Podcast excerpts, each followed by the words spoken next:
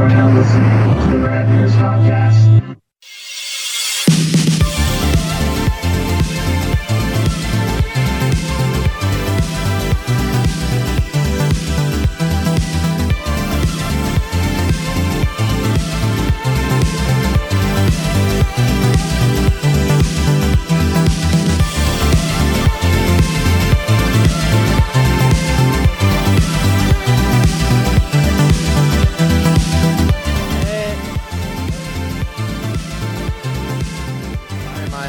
Hey everybody! Hey everybody! Hold on. Hi. Hey now, there you are. Sorry, I was I put my mic up and I had no. I think these have to be up, but here we go. The cart. The cart was really loud, and I these Yeah. darn kittens getting on my audio board again. Aw. And I put my mic up and I was really soft. I was like, what the hell? Hey now, hey now. The world is burning. Oh, that we were singing. Hey now, hey now, Squeezer's adorable. Oh. So we are, uh, say, E-Rock in the house. We are our second show of 2021. And again, a few weeks into Wow, 2021. it feels Another Wednesday. Nothing really happened today in America. no, no. This is why I, I I depress people and they're like, oh, I can't wait for this year to be over. And I point out that time, as we look at it, is a construct of man, and it really means nothing. And it's just a date to try to make you feel better. So, Yeah. um, the only date you can really look forward to is, I pick anything that starts with a one, a nine, a nine, and another number. That's the date you can look forward to. Are you talking? If it starts with a two, you're pretty much fucked. are you talking about the past? How we Yeah. idealize yeah, it? yes. Oh, we do. Oh, we Rosie. Uh, and look, I, don't get me wrong. The, and especially, it's because you were a kid too. So yeah, the '80s and '90s were fucking sweet. Like, oh, times were simpler. Yeah, I was 12. Right. Um, at the same time, uh, yeah, we didn't have uh, the same kind of internet, so yeah, it made shit a little. I would say it made things harder. It made things easier. Um, Nut jobs had to circulate like a zine or something to get their crazy theories out there, yeah, or had to go meet in public or at the library uh, to get their. and at worst, yeah, yeah and at worst, Yeah. you're in like a chat room. You know, Yeah. Oh yeah, the chat IRC rooms. chat, and then it's like, and then you move on. And we're all just pretending to be girls. Yeah. Oh yeah. We didn't really have. I we didn't have AOL. I I went so far as to have my own bosoms. No. Mhm. Uh, again, we didn't have AOL, so chat rooms weren't. Oh.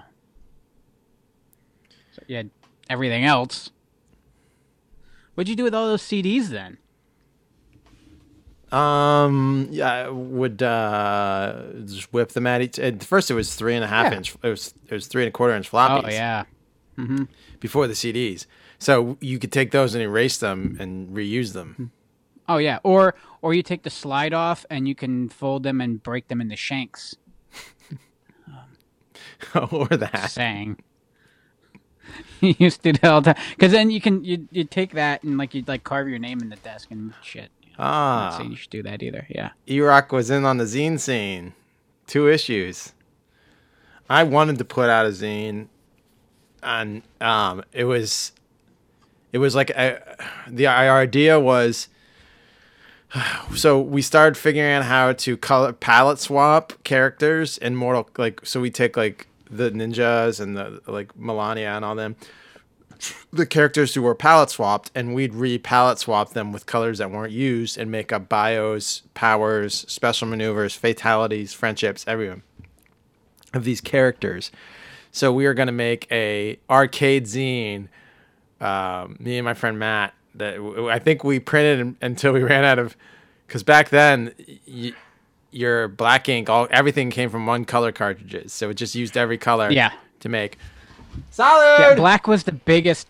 Black was the biggest waste of uh, resources. Right. So, um, I think we got like four pages of my Mortal Kombat arcade zine done with bios. It was fun though. We So you, wait, you you palette swapped so we take like Scorpion Mortal for Kombat instance, characters. Yeah. and and this was before they would palette swap. Like they got more lazy with the palette swaps. Originally, it was just Yo, I I thought yeah. originally it was just Scorpion, Sub Zero, and Reptile. So we I we would palette swap to like red, like or uh, like purple or stuff that they later would come out with, and then make up names, bios, and moves for these characters. And then we did the same for the. So we were palette swap mainly the ninjas because they were the easiest to palette swap. Uh, and we did it in Microsoft Paint. It was before I really had a Photoshop, and um, we'd print them out and uh, yeah, I was I was editing photos that long. I was doing that kind of shit that long ago, Squeezer. If it if it doesn't surprise you, I no, like, I it doesn't. I was Yeah. like the Oh, print paint, shop Paint master. was everything. That was the first. And especially like uh, if you were on like a PC and you didn't have like any games, you had you had Minesweeper, Solitaire, and Paint. Or you can like, and eventually, you ha- if you like, if there was nothing on, it, you would Word, and then you would just take clip art and dissect clip art because you can actually break it down in the into like the vectors. yes, That was always fun. I would always make the the clapping hand squeeze the turtle and then use the oil derrick and paint it red and have its head pop off. I used Paint Shop Pro then, which was Yeah. A Photoshop for Windows before I went to Mac and just switched to Photoshop version three. Yeah.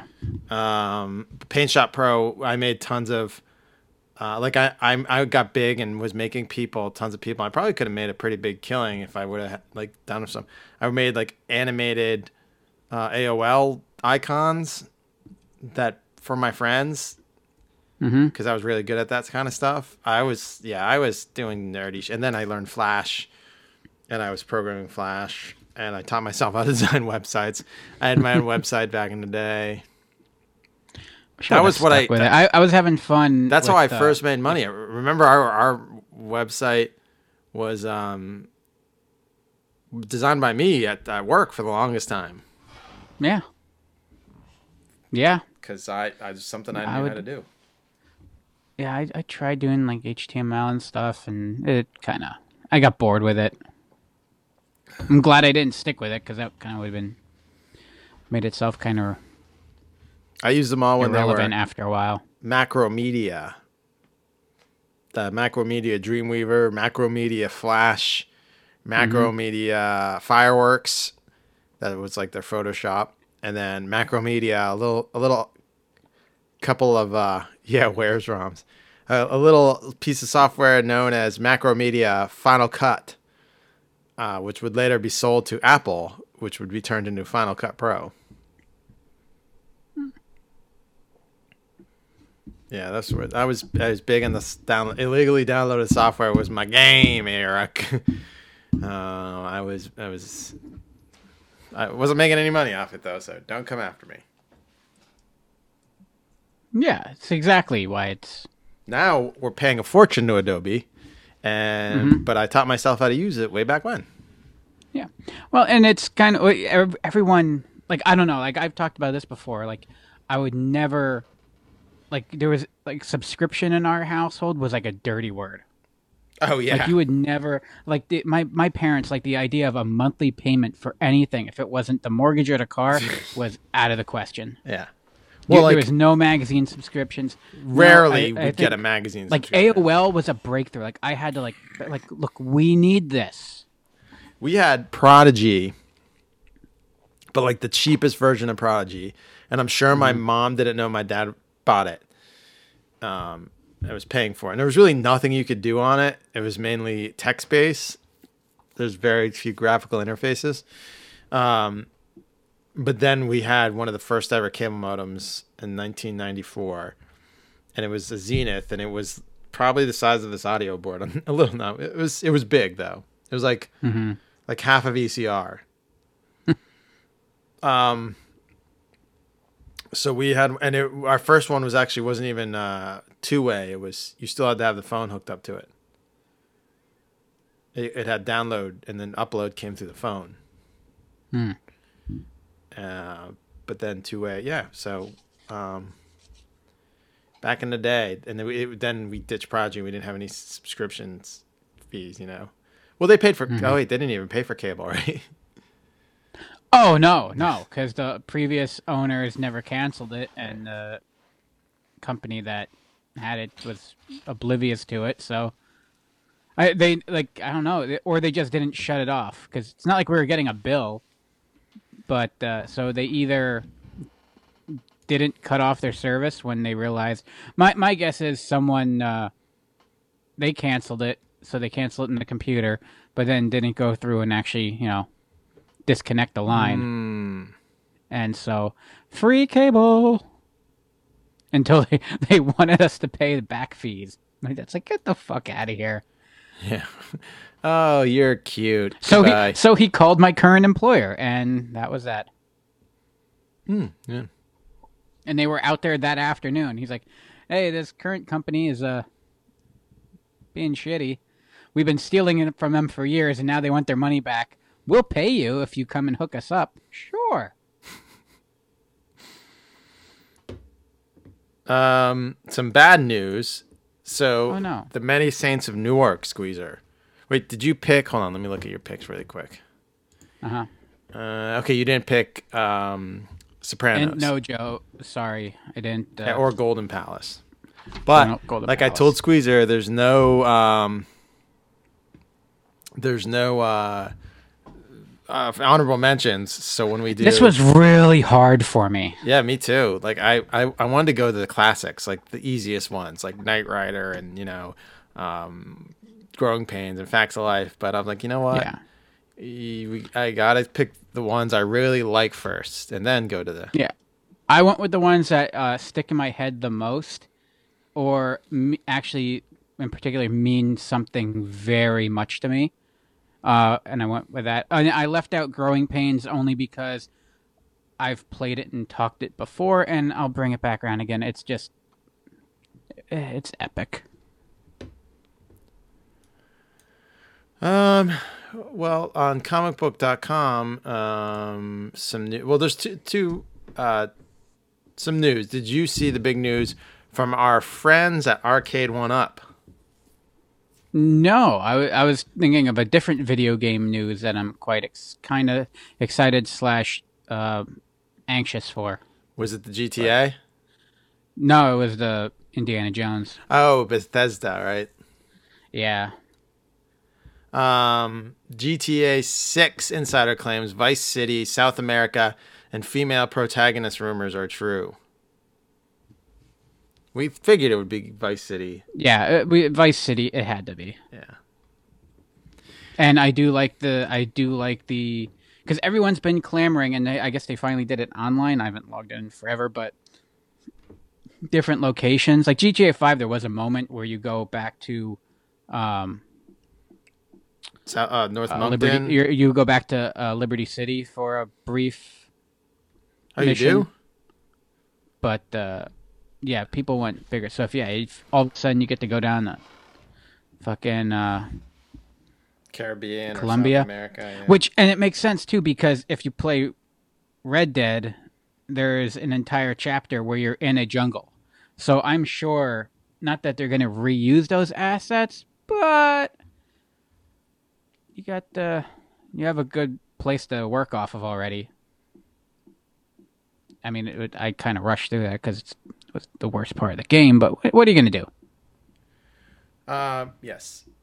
Well, there was something I was really looking forward to, and I wanted to like get Enchantress to start watching uh, Sopranos because we started, it, but we only got through the first season because the Many Saints of Newark is was supposed to come out in April on HBO Max.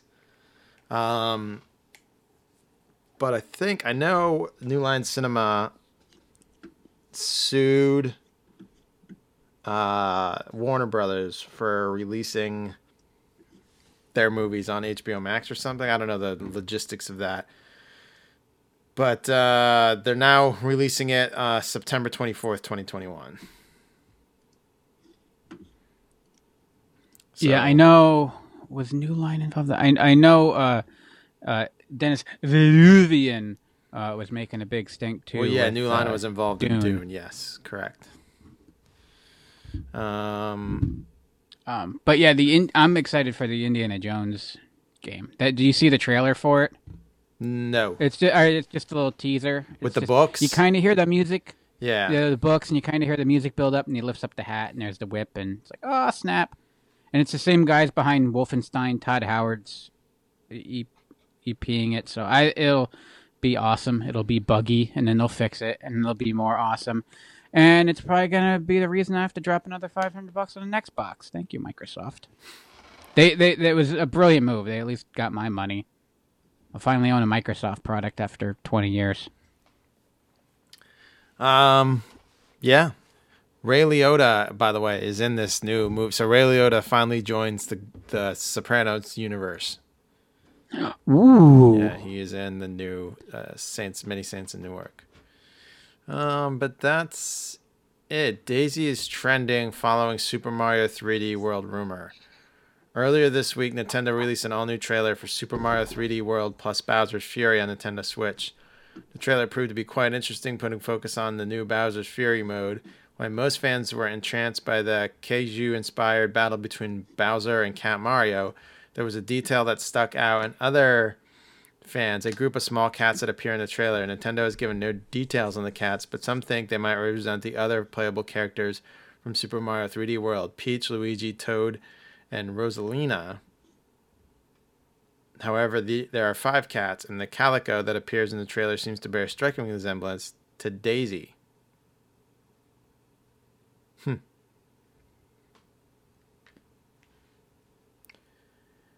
I don't know what that all means, but Daisy is trending. So, I mean, everyone and their- mother bought a Switch over pandemic, so now Switch is really, really popular. It's the most high-selling system in China right now. Hmm. Yeah. Anyway, um, that's about all. Oh, oh, oh, arcade, arcade one up. The big news from arcade one. Up. Oh, yeah, sorry. They announced uh, a bunch of new arcade cabinets. Uh, but after tonight, I don't know if I'm ever going to buy another one again. so I pre-ordered. Well, let me tell you. Don't spoil it. I hear you typing in there. Uh, How would I spoil it? well, I want to tell you.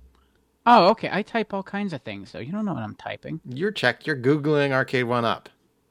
I- Yeah. I, I, hear it. But but but stop! I want to tell uh, ral- uh, en- engale you a story because we asked that kid about it last year.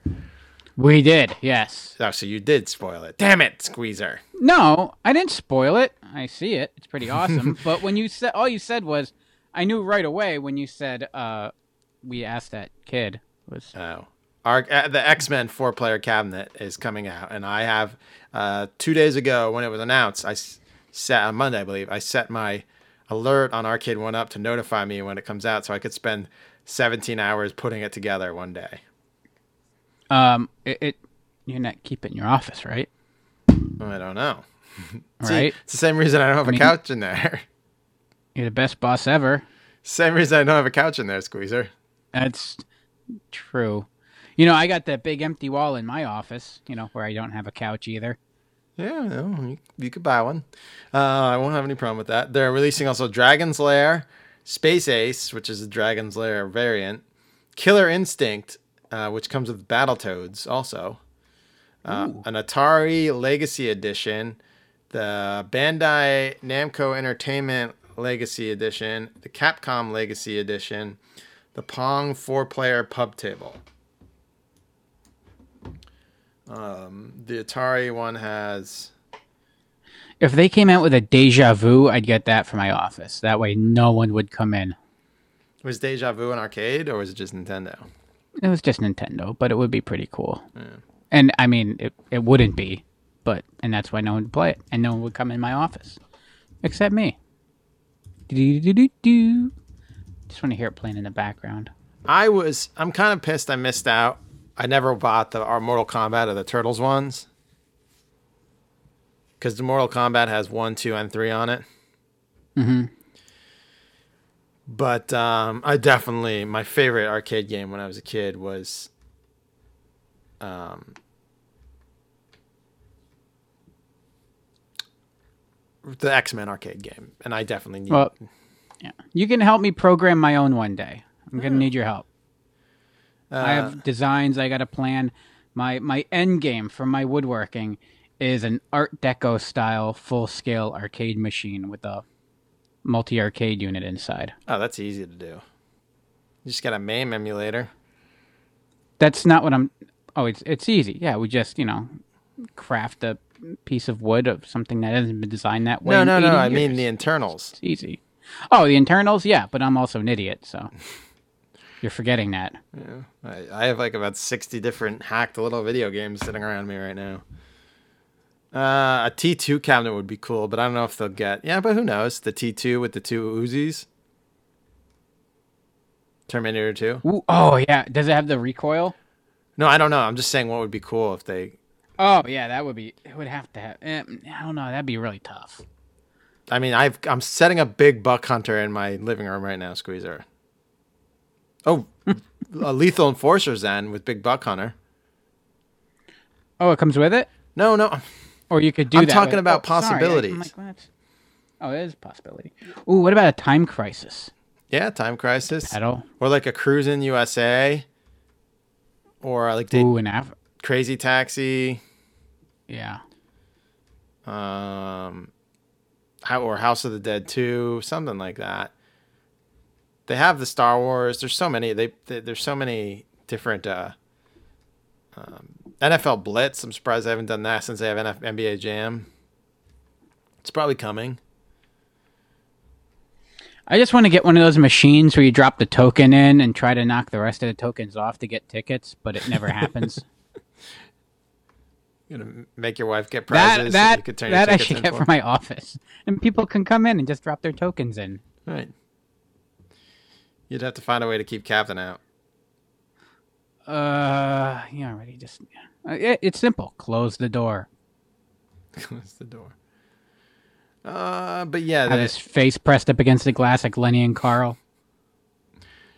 they have a lot of cool. Uh, Arcade One Up is doing a lot of cool things. Um,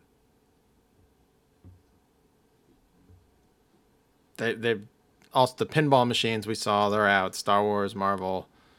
Um, hmm I think there's an Attack from Mars one. There's uh the countercades that they have. I, I do I do like the pub tables. Yeah, they're very cool. But where you, like where are you going to put these all over your house? You know, hmm this is the only question I have. Just if I would have told young Ryan that one day he'd have a cabinet of X Men in his house. Yes, Joe. WandaVision. If you're listening to this, debut on Wednesday, the twelfth. No, thirteenth. In two days from now, Friday the fifteenth, WandaVision. The first two episodes premiere on Disney Plus. It's not a binge show. They're not giving us all of them, but it will apparently lead up until it's the the official MCU bridge to Spider-Man three and um, Doctor Strange and the Multiverse of Madness. And apparently Cumberbatch is in the show. Hmm. As Doctor Strange. Yeah. So that's pretty cool. Yeah, I don't know why. I mean, I I'm kind of glad it's not a binge show because I'm just I I see it all over the place, and I know I'm supposed to be getting excited, But Oh, you're not excited for it? I Oh, I'm so fucking excited. no, I'm not. I'm really not. I don't know why. Let me tell you one show you have to watch. If Maybe anybody, it's just the way it's being promoted. Why I just feel uh, so, something off. I don't know. Just if I'll anybody, give it a shot. okay. No, oh yeah, Uh, you it's can- you have so much shit to watch. It's good that it's only coming out once a week. Oh yeah, thank God. Um, if anybody has Apple Plus, like you, if you buy a new Apple product, you get a free year of it.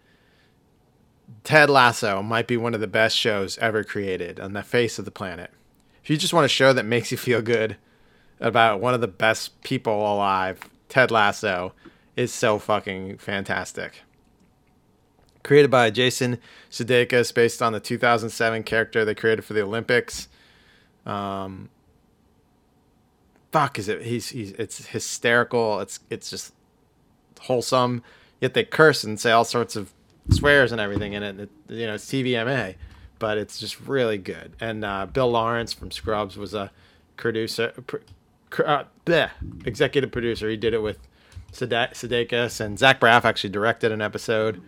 It's about an American coach who gets hired to coach American American football coach who gets hired to coach an English soccer team. And we're like, wait, that doesn't make sense. Yes, that's part of the, the thing. Oh, oh, that's humor. Yeah. It's only 10 episodes. Um, Ah, I don't got the plus, so that makes it easy. Well, it's if you do also the morning show. Holy shit. Yeah, it's I kind of wanted to buy it for that, but Wow. I told I why told watch it when you can live it? Nah, this is. I mean, we yeah. Not off the record, yes. Even though I know we're on the record.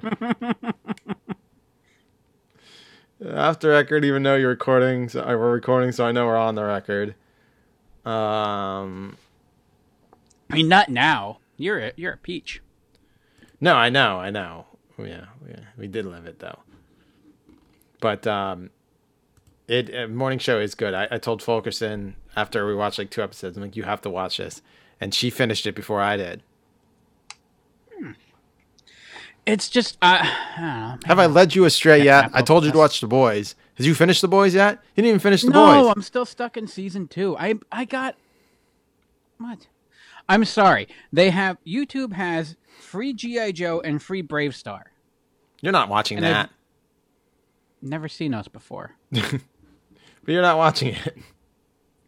I, go, I I get sucked into a rabbit hole some nights when I come down here. Yeah, I watch a lot of. You want to know what I'm watching on YouTube? Because I, I basically consume media when I'm at home. And, um, So I watch The Endless Adventure now because they did. The, it's this husband and wife team who are are rebuild remodeling an RV, but they also like travel places. And I found them hmm. because they went to a Buc-ee's. Ooh, oh boy. So that's how I found them. I found this the Super Guitar Brothers who do the entire medley of Ocarina of Time on their two guitars. And here I'm gonna just play a little bit of it where I have it on the timeline. It's the whole thing is is I think 32 minutes, but this is a fairy fountain. Hold on, it's loading.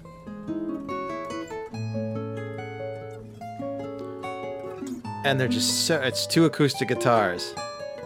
Like, what's your favorite song from Ocarina of Time? Mm, yeah, probably this. Like Lon Lon Ranch. I mean, Let's I'm go. I'm always I'm always a sucker for you know the main theme, of course. Just I like that pomp and circumstance of it. But that's barely in Ocarina of Time. I I, I know it kind of kills me, but when you, you get hints of it, uh,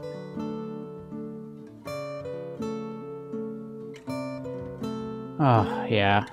and that, even the title. now you're gonna make me go and play Ocarina. It might be coming out for Switch. Like I said last week. Now I gotta go buy a Switch. No, because I would still prefer to play it on the 64. I played it on the 64, GameCube, 2DS, and I'll probably play it on the Switch. So uh, the, the the Super Guitar Brothers on YouTube. I'm not opening their anybody's eyes to them because this video alone has over a million views. but uh, yes, they're pretty awesome. Yeah. Do you remember the mini bosses? Yeah, Yeah. That's what kind of uh, I would I had that was all over my fucking Winamp. Winamp. It really whips the llama's ass. My watch list goes back to two. You know what? It's funny. Like I, I have a Netflix account. I don't even know what the fuck I even watch on Netflix. But all that shit, like, I don't even know if it even exists anymore. Half the shit that I probably had, like, you know, on my watch list, like, add to watch it. It probably is off already. We started watching Veep. I never watched Veep on HBO. I, I caught one or two and it was funny, but I Well, just yeah, I'm four episodes in and I'm I love it and uh, we're keeping up with it. It's really funny. Um, but yeah, Ted, if anyone's on the fence, Ted, Ted Lasso, it just is a feel good joyride with just one of the best characters ever created. Jason Sudeikis is Ted Lasso.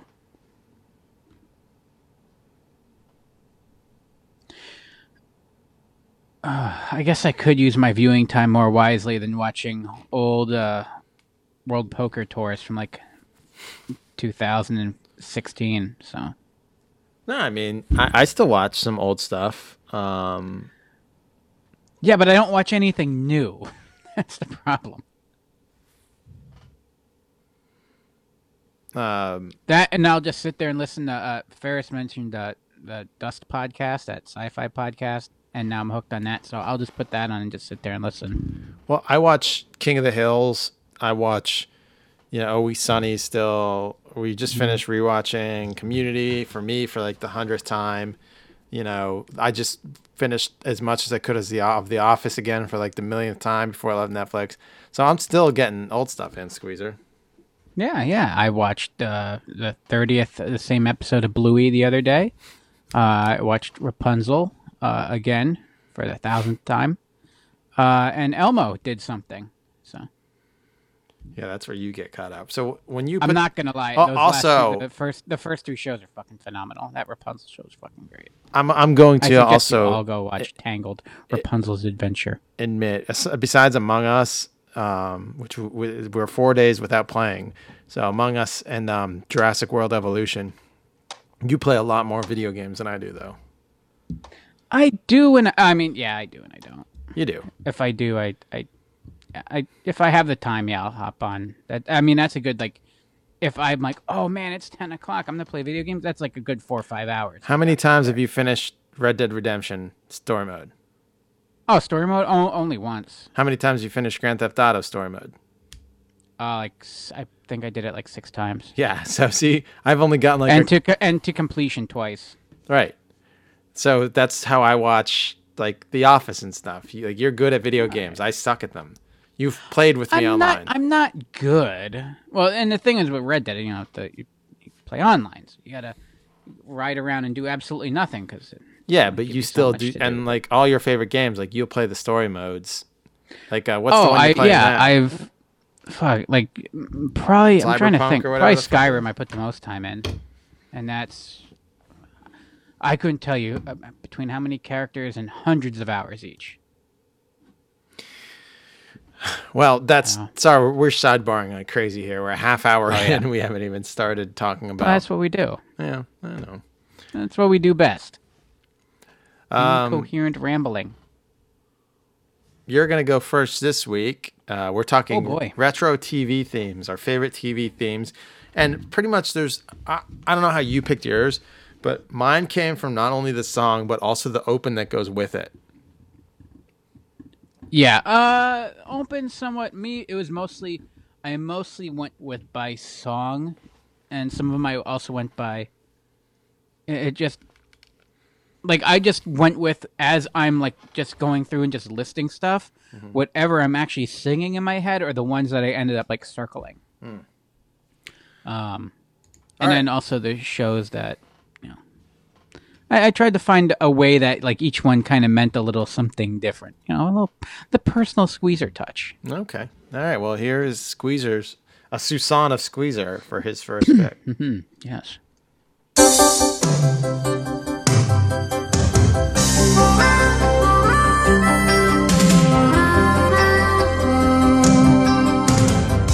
Sometimes the world looks perfect, nothing to rearrange. Sometimes you just get a feeling like you need some kind of change. No matter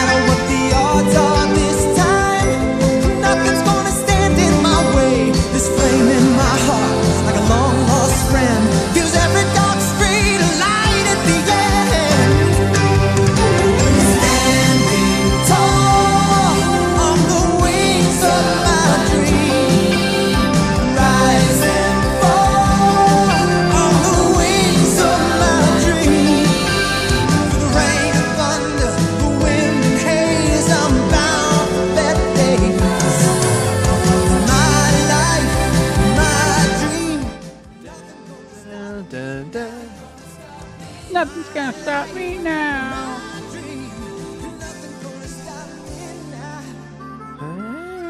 Ah, Balki. Cousin Balki. cousin Larry. Uh, that's what I had no idea as a kid that this show was called Perfect Strangers. Really? Uh, it was ba- it was it was Balki to us. Oh. Like I know I knew what it was. Oh, okay. I can read. You were making a joke. Um, All right. Thanks. Oh, well, Yes. Kind kinda. you were No, tr- it's more of an you were aside. attempting a joke. a comic. It was an, it was a comic aside.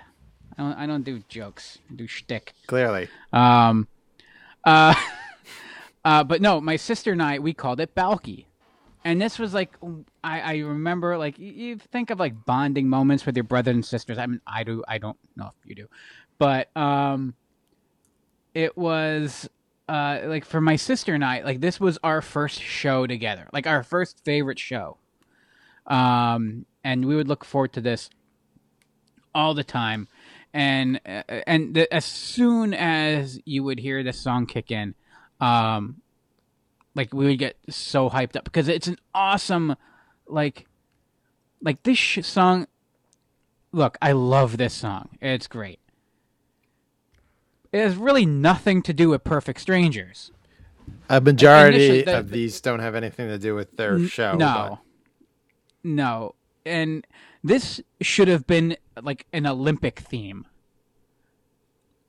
Like th- th- this like standing tall and the, you know it's epic. It, it's huge. And it's um all right maybe it's a little bigger for cousin larry going uh, or uh balki going across the ocean but cousin larry just leaving a nice you know colonial house. No, sw- sick, sick, a beautiful red Mustang. By the way, I mean that thing was just gorgeous. Um, but yeah, it's it, it kind of the ideas of the song.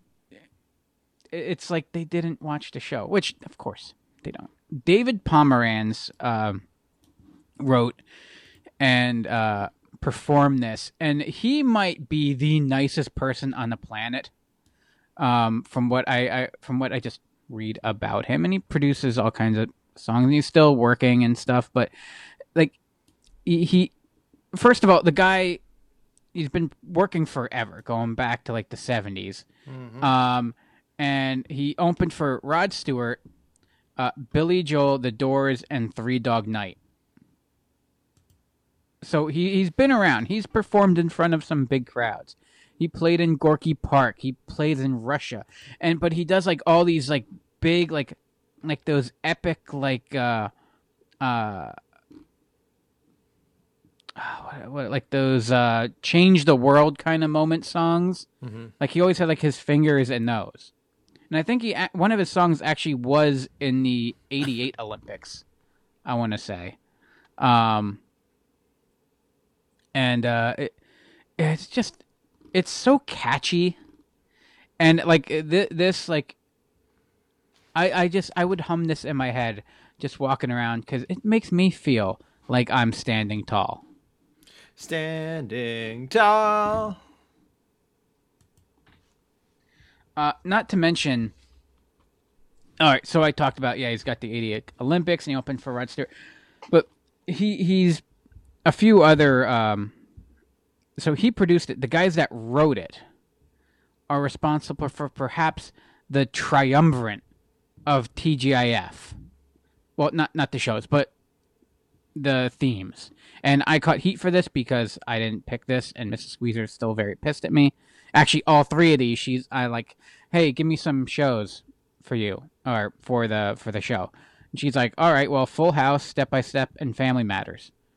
Like, well, I'm already doing Perfect Strangers, so I can't, you know, I want to just be a TGIF show. But that was uh, uh, who the hell wrote it? Uh, oh, Jesse Frederick and Bennett uh, Salvay. Uh, yes, they are responsible for writing the themes to both Perfect Strangers, or not both because that means two. Perfect Strangers, Full House, Step by Step, and Family Matters. That's a that's epic. That's the Mount Rushmore of sitcoms. Right there. Eh, it's more the Mount Rushmore of TGIF, but All right, it's the Mount Rushmore of TGIF. I mean, it is TGIF. yes. Like if, you if you say TGIF, it's those four shows in my mind are the ones I I'll also throw dinosaurs in there, but. But yeah, it makes me happy. It takes me back to a place. Me and my sister are all excited for Balki. Um, I, I, I and I, I do like Bronson Pinchot's uh, when he had his uh, home remodeling show too. I enjoyed that. Ah, Bronson Pinchot. The theme wasn't as He good. was uh, also good it, in everyone um, else. in Beverly Hills Cop. Agwel, Oh, yes. what are you doing here? this is a Annihilator 3000. this happened. Um, sorry, continue. No, it's all good. No, I, I, I without a bated breath, uh, rambled through my first pick quite well. I, I don't think you rambled, uh, but it's I was time- excited. I've been waiting to go, and then I got this stuck in my head, and and okay, now I'm all settled in. Okay, I'll you're settle settled in. I get- here. I get Oh, nervous. no, all right. Okay. Here is you're also, you're also a freight train. You can't stop you. So I just back up and let you fly through. You got a lot. Is that a fat joke? No, no, it's uh, how you can't hear me. I think because of the the playback. So you don't know I'm trying to interject. No. So you just keep going. But the, the fans at home know because I'm like I I stop short. I'm like oh, oh okay. Ah, yeah. So I play it. I turned a, it it's a delay. turned it into a bit. Ah, But I could always just do this. And now you can't talk at all. So here is my first pick.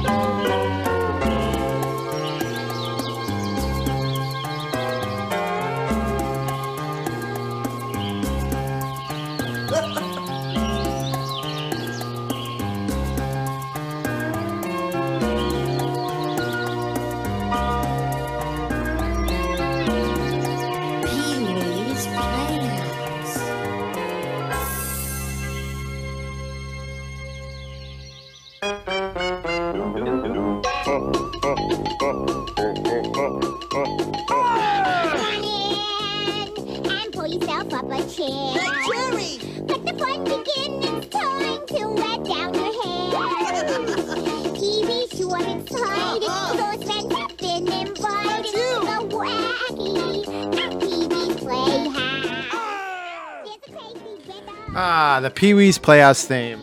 I learned something tonight, Squeezer. Ooh, what's that? So, uh, there wasn't much I could find about this on the internet, but I have a book that I bought at RetroCon in 2015 called Inside Pee Wee's Playhouse for, by Casey Gaines. And Casey actually autographed it to me. Ryan, I hope you love it enough to marry it. Casey Gaines. He was there. Not so much. Why don't you marry it? Uh, so I consulted his wonderful book about the creation of the Open. Now, um, let me kill this down. So they rented, Broadcast Arts rented this loft that was previously a sweatshop squeezer. Oh, well, that I like how this this is fun. It's the Rad years. This is good. Uh, yeah, It's good. but but this is gonna be this is gonna start sounding familiar to you work wise.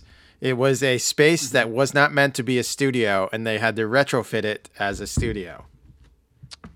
Huh? No shit. So they gutted all the sewing machines and spinning wheels out of it. Um, but uh, Did they drop the ceiling down to nine feet just to make it worse? no, it was on the fifth floor though. Oh, that always makes good for. So it wasn't even a real stage. The space didn't have enough electricity to supply the lights. Every 15 feet, there'd be a pole to hold up the loft ceiling. So the set had to be designed around the poles.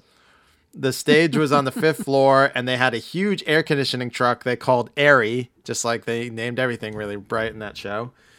Um, because I guess Reubens um, liked it cold. Paul liked it cold. So this air conditioning truck that was huge was pumping cold air from downstairs in this huge vent, and he'd be in the suit, and literally everybody else in the cast would be in down jackets. Um, they started animating this open, and they couldn't get the move right. Uh, You know how at first it's like a stop motion, and the tree falls down, it goes past the sign and through the forest. They kept bringing it back to Reubens. Reubens was hands on with every little thing about the show.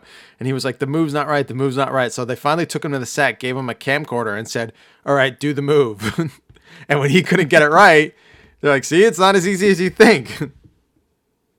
like, he, he nothing Wait, we, we, we can do that? N- no, because you've done that to me already. yeah. You have to do it with someone who doesn't know what they're doing. Oh, okay. For Jake. It's easy. Um, so they said the the play the playhouse model itself is was a thirty feet in diameter. That's how big that, and it was a miniature. Yeah. And um, like Paul was like being such a pain in the ass, and then the, the director who was doing the open ran into Mark Mothersbaugh, who was composing from Devo's fame, uh, who was composing um, the theme song, and he said, "Yeah, we we can't get anything done because um, it's like the creative process just not working." And Mark's like, "Oh, uh, so we're in the same boat." So I guess Mark Mothersbaugh composed the theme. They they couldn't get it right. Um, hold on, let me see what he says here in the book. Um, this is mainly about the open. Okay, so um, after animation was complete, Trumbo turned his way back to Reuben's dressing room for approval. By the time we animated the sequence, it was August, and the show was supposed to air in September. We were really down to the wire with this thing. I brought the completed sequence to set uh, and had an old-fashioned um, Moviola, Moviola projector set up on his desk so we could watch dailies for each suit. We ran the op- we ran a sequence on that. He gave final approval, and he said, "I bet you thought I never approved that." Um, my reaction was, "Well, the show goes on in two weeks. You would have to approve it eventually." So then they got to making uh, the theme song, which was done by Cyndi Lauper and was written from soups, soup to nuts in less than a day.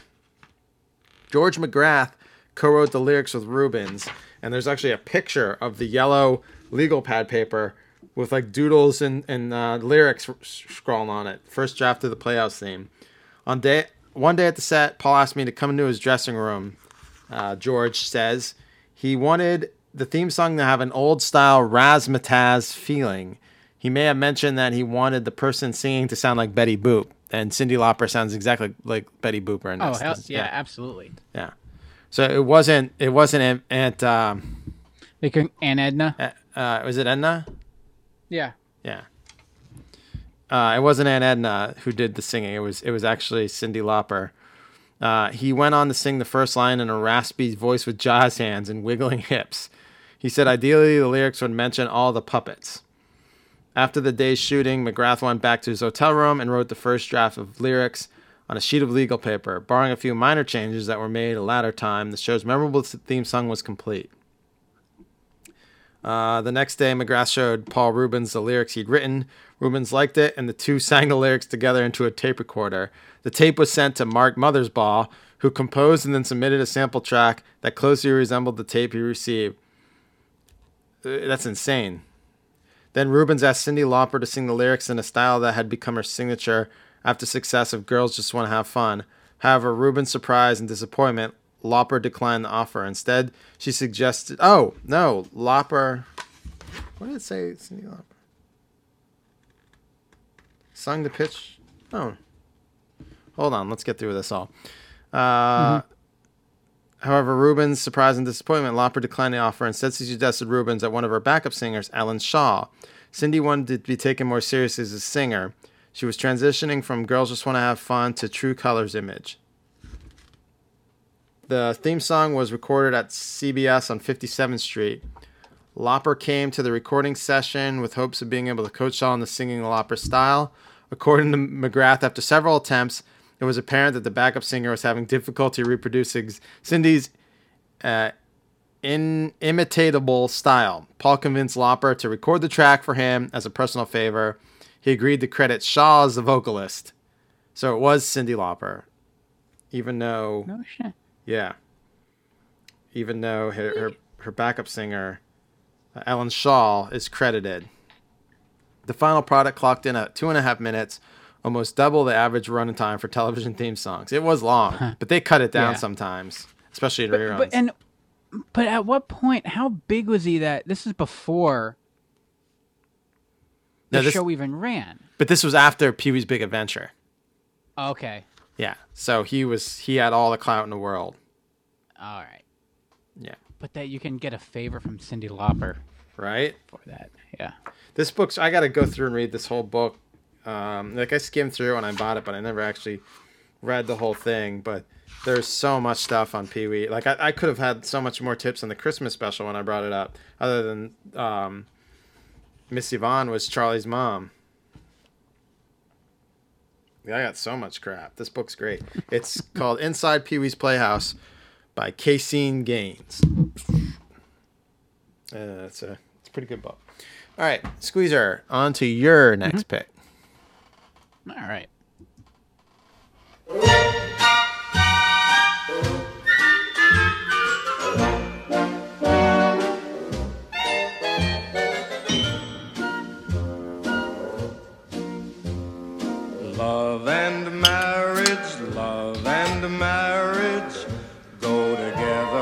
Horse and carriage. This I tell you, brother, you can't have one without the other. Love and marriage, love and marriage. It's an institute you can't disparage. Ask the local gentry, and they will say it's Ella. I didn't. Uh, I didn't know Frank cracked the beer in the middle of the song.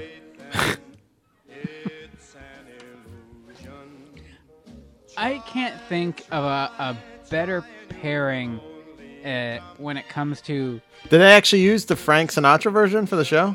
Yep, yep. It's the Frank Sinatra. It's the original uh, Capitol Records recording um, from 1955. Oh, also, Frank definitely had, probably had a beer when recording this. Oh, I- the yeah. Beer, a Scotch. Um, Little pickup. yeah, yo. uh, people, I, I like it. It's funny because people like to look at, like I was gonna say, the, the contrast of the song because the song itself is very like upbeat, fun, and kind of loving in a sense. Uh, I mean, it was written. It was written for uh, uh, a TV production of Our Town that Frank Sinatra was in that he performed. Then he re-recorded it for his album in '55. Then he actually re-recorded it again in 1965, um, because he was putting out another album 65 and basically that 65 album was like a couple new songs bunch of old shit and that went like massive and was like the album of the year um but how people are like they, they look at it like married with children is this raunchy dirty show and you have th- this song th- this frank sinatra classic uh, of love and marriage. I'm like yeah but frank was no sweetheart. And it also ends with Al Bundy's shit flush dropping the water pressure in Buckingham Fountain. so. Um yes. Um yeah I- like i i think it's uh what was it- with like to say. the late 80s, early 90s, all the blue collar television came out of Chicago. Think it's just time and place Even movies like National Lampoon. I mean, I know a lot of that started in Chicago, but eventually migrated to New York, but that was all like like everything was Chicago. that that is very true i don't i don't i think it was like a more grounded kind of It was blue collar, I like- guess. I don't know. That's- yeah because I, I think everyone had this idea at the time like la and new york were like this fancy high life Yeah. you know or or at the time like new york was like a cesspool um like because you you can you can be from Chicago, and and you can be from like the city, but have like a normal suburban life because it is little uh I mean, dissipates more. you think Roseanne was Chicago? Uh, Married with Children was Chicago. Um, I mean, um, Tim the Toolman Taylor. Uh, what the fuck am I thinking of that show? He was Michigan. Home Improvement? Home Improvement. That was that was Detroit. Yeah, But, it was uh, all it was all Midwest. Like there was uh, Yeah. Show set in Chicago. Let's see if I'm missing it. googling with the rad years. It gives me Chicago PD. No shit. Um, it's definitely there is an un, the untangibles that go with it. You know, like is it the Blues Brothers? Is it whatever? Also, you know, you had um, Second City Yeah. had there. So, um, I I think when people think about it, and also you have like the whole the the Bears shtick. The like it's a um. Blue Yeah, collar. it, it- it's a different. It has a vibe, and yeah, it has that blue collar, gritty vibe, um, that you're definitely not going to get with L.A. In fact, did they? Did, did I'm trying to think. Did earlier shows where now everything wants to take place in L.A. or out in California, um, but like back then, no one, no one did because it was just a place to go work. Um. Golden Girls were Florida. That worked really well. also, uh, Um, Happy Days was Wisconsin, right? Milwaukee. I want to say yes, that was Milwaukee. Yeah. I'm just thinking. I think they just figure that most people out in the Midwest and out there, it's one, it's cold. Two, there's nothing to do, so you're just going to watch TV. So let's make the shows about oh, them. Family Matters with Chicago. That's yep. Um, you, I mean, you could keep you could keep giving hints. I'll just interrupt you with shows that were set in Chicago. What hints? I mean, not hints. Uh, um, Oh. uh, you could keep giving uh, tips of or Oh. talking points about your song. Sorry, Um, yeah. So doing two things at once. Can't do uh, falter. brain not functioning, overloaded with. Um, yeah, it, this is. I talked about this all the time before. Like my parents, like loved the show, said it was awful, wouldn't let me watch it. But when I would hear that initial, when you hear that song kick on, and you got excited. You're like, oh, like Oh, this was not. This was it- can't miss t- television in the Kelly household. My dad's I'm so jealous. It was my dad's favorite freaking show, and we never missed it. Every every Sunday night we had this on uh, when it was on because it, was my dad's favorite show. Uh, it's um. Perfect Strangers was Chicago.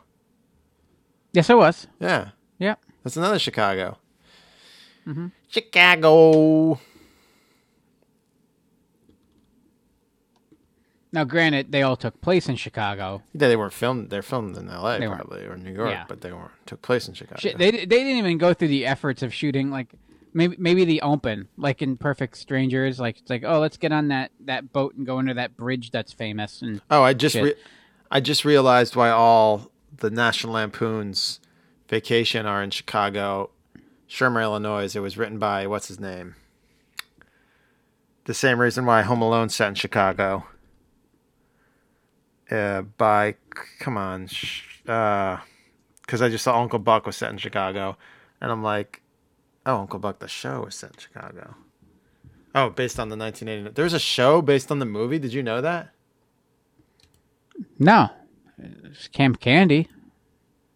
No, John Hughes. I'm sorry, John Hughes. All John Hughes stuff was set in Chicago area, Shermer, Illinois. Um, just like Ferris Bueller and everything. There was a show called Uncle Buck in 2015 starring Mike Epps that was spun off of it was on ABC. Oh, now see, I thought this was like an older show that. No, I yes, I do remember this. I, I never watched it. There was also a 1990 spin-off. Of Uncle Buck? Yes. That didn't last long, did it? Because I think I would have remembered that. No, it was st- it was uh, Uncle Buck was American sitcom television based on the 1989 film of the same name, starring Kevin Meaney. Aired on CBS from September 10, 1990 to March 9, 1991. Kevin Meaney starred as Buck, a slob who drinks, smokes, and named the guardian of his nieces Tia and Maisie and nephew Miles after their parents, Bob and Cindy, are suddenly killed in a car accident. The show was panned by critics. What a fun premise.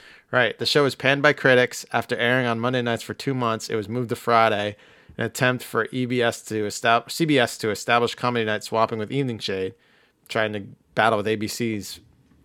Um, the ratings dropped from there with strong competition from Full House and was canceled shortly after, having only aired 16 episodes and leave several filmed episodes on air. I'm sorry.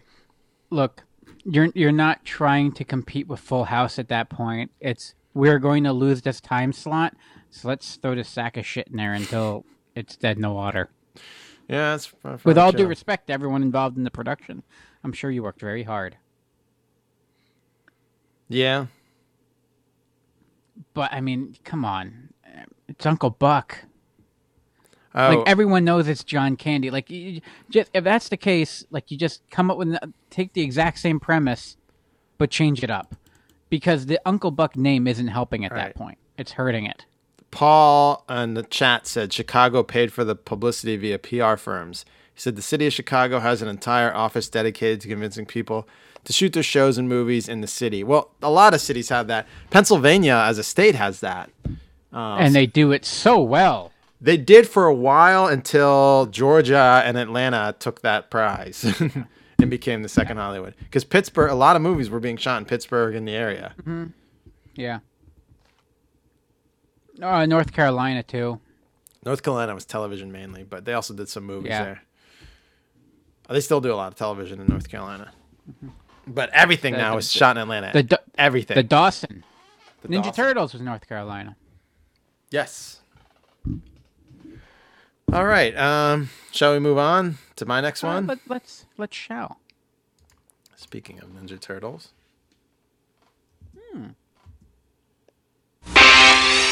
Teenage Mutant Ninja Turtles. Teenage Mutant Ninja Turtles. Teenage Mutant Ninja Turtles.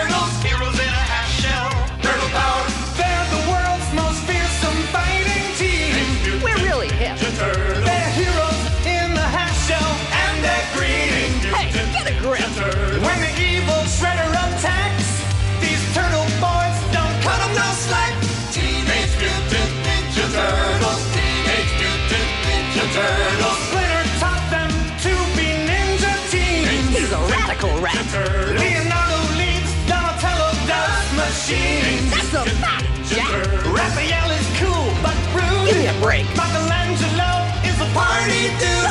Teenage Mutant Ninja Turtles. Teenage Mutant Ninja Turtles. Teenage Mutant Ninja Turtles. Heroes in a half shell. Turtle power. Heroes in a half shell, turtle power. This uh, that got me so hyped. So I have all these. I have a book, uh, the illustrated guide to everything Teenage Mutant Ninja Turtles. So they immediately after these toys became fucking huge, after uh, the deal with Playmates, um, the first ever action figure deal with Playmates um, to make Teenage Mutant Ninja Turtle action figures, they needed to get them on um, television. So they decided to. That's why it was syndicated. Uh, this uh, Fred Wolf of Animation Studio, Murakami Wolf and Swenson uh, was the group that would go on to uh, do the show, and uh, Playmates funded the five episode trial for a week long syndication, uh, like test pilot, essentially. Um, Murakami, Wolf, and Swenson did the first season of DuckTales, which also drew its inspiration from comic books. So they kind of were in tow with them.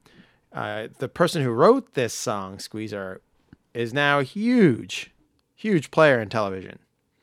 Uh, they approached a man named Chuck Lorre to No shit. yes to be to develop the show he uh, would go on to make big hits as two and a half men and big bang theory but he was unavailable so he recommended david wise who worked on he-man and the transformers and um, wise wound up producing the show but chuck lorre did uh, write the opening theme with dc brown and you know the we're really hip voice uh, that's Chuck Lorre doing the voice.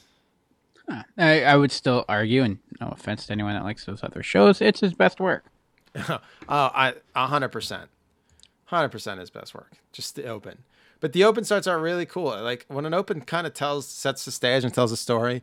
Shows like a manhole blasting off with Mm-hmm. these turtles and like the like the shadowy like smoke reveal of Michelangelo to pull and out to all you got to admit the animation in the intro superior to you know the animation. Oh yeah, they show. put all their money in the intro, and then uh, you see the turtle van, and there's very like anime style, them flying out of the back of the turtle van in the rearview mirror, pulling all their weapons out. Uh, as they pull it, the, their color, their, their significant color, which they they made the colors for the action figures alone because they were all red, but they're like we have to differentiate them, so they put the letter of their name on their belt, and they made them each of their own color. But um, to have them all with the anime, the color anime style background, and then Shredder like ripping the scene with his his cheese grater, it's just very showing Splinter, uh, and then giving the giving you basically a, a, a, a breakdown of the personality that each turtle is going to adopt in the show. Donatello's the machine nerd with his giant coffee maker. That's Squeezer. Raphael is Hey, cool but brute. Uh, Leonardo. oh that that's that's you. Just 'cause- well, you I just coffee maker because your little French press you had in today. Hey, it, it was there. I didn't want to eat that, drink that sludge. My brother like If I can have a nice, if I can have a nice, pleasant cup of coffee in my office, yeah, I'm gonna have some French press. and it's Michelangelo. It's a party, dude, party. Uh, but yeah, they really they really break down the entire uh, what everything you need to know about the Ninja Turtles. You could learn in that intro, mm-hmm. and then you don't need Yeah. to have any backstory. Yeah, but it also doesn't get like old and stale either because it's quick enough, it's fun, and it's poppy. Kind of like going back to like Perfect Strangers, where the the theme is great, but they have to o- update the intro season after season because like in the first two seasons, it's all about like visually, it's them like leaving their home and going to the city. Mm-hmm. By like season three, it's like, all right, we get it. Let's have them in the city, and it opens up with them them like on the boat. Like you didn't have to do that with turtles. No. No, you did not.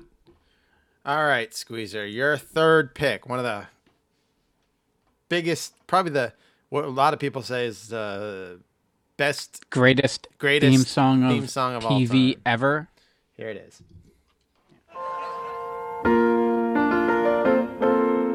Making your way in the world today takes everything you've got. Taking a break from all your worries sure would help a lot.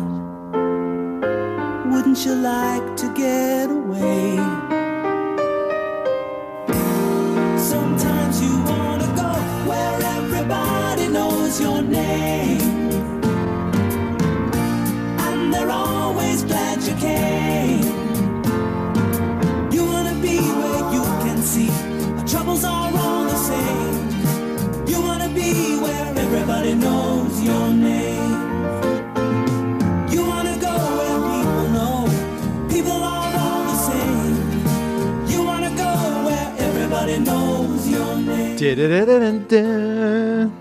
Kind of like the YouTube live chat here on RoundEars.com. Ah. Uh, th- th- this song it, it takes me to a weird place. Like it makes me happy, but also kind of like like brings me down a little. Uh, I I don't know what it. I can't quite put my finger on it. Um, but it means a lot to me because this was that one song that well that represented that show that looking back in hindsight is the only reason I can think my parents were married for the time that they were. I never watched Cheers ever. Uh, see, I grew up on Cheers. I knew it They was loved there. It was always it was always in syndication. It was always on. I'd I'd wind up falling asleep with it on, and you know, but Mm-hmm. never really watched it. But my parents loved Cheers, and we would watch Cheers, and it's like the only thing that I can remember. Like, I, yeah, we went on like family trips and we did family shit together. But it's almost because it's like, oh, we're a family, so we got to go on a family trip together. But like Cheers was like, it was like something that I they like they talked about Yeah, and something that they did together. Like, oh, we're gonna go watch Cheers. Like the only other thing I can think of is like they would reminisce and tell me about oh how much they loved Mash. My And it's kind of like one translate transitioned into the other. Like Mash ended and Cheers started, so they picked up on Cheers. my parents watched Saturday Night Live together, and they love that land shark joke. I still don't get it.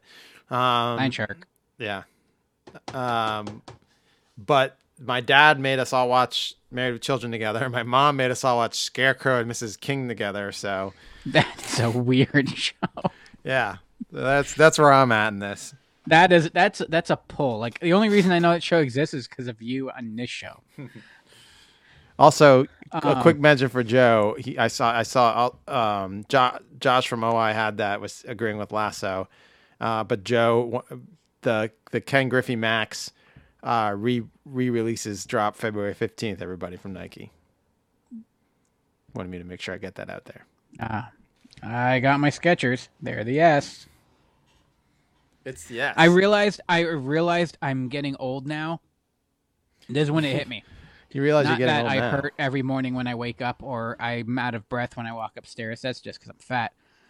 Um, it's when I realized I've had these shoes now. Like I bought a new pair of sneakers like a month ago, hmm and it just hit me this morning that I still tie them when I put them on.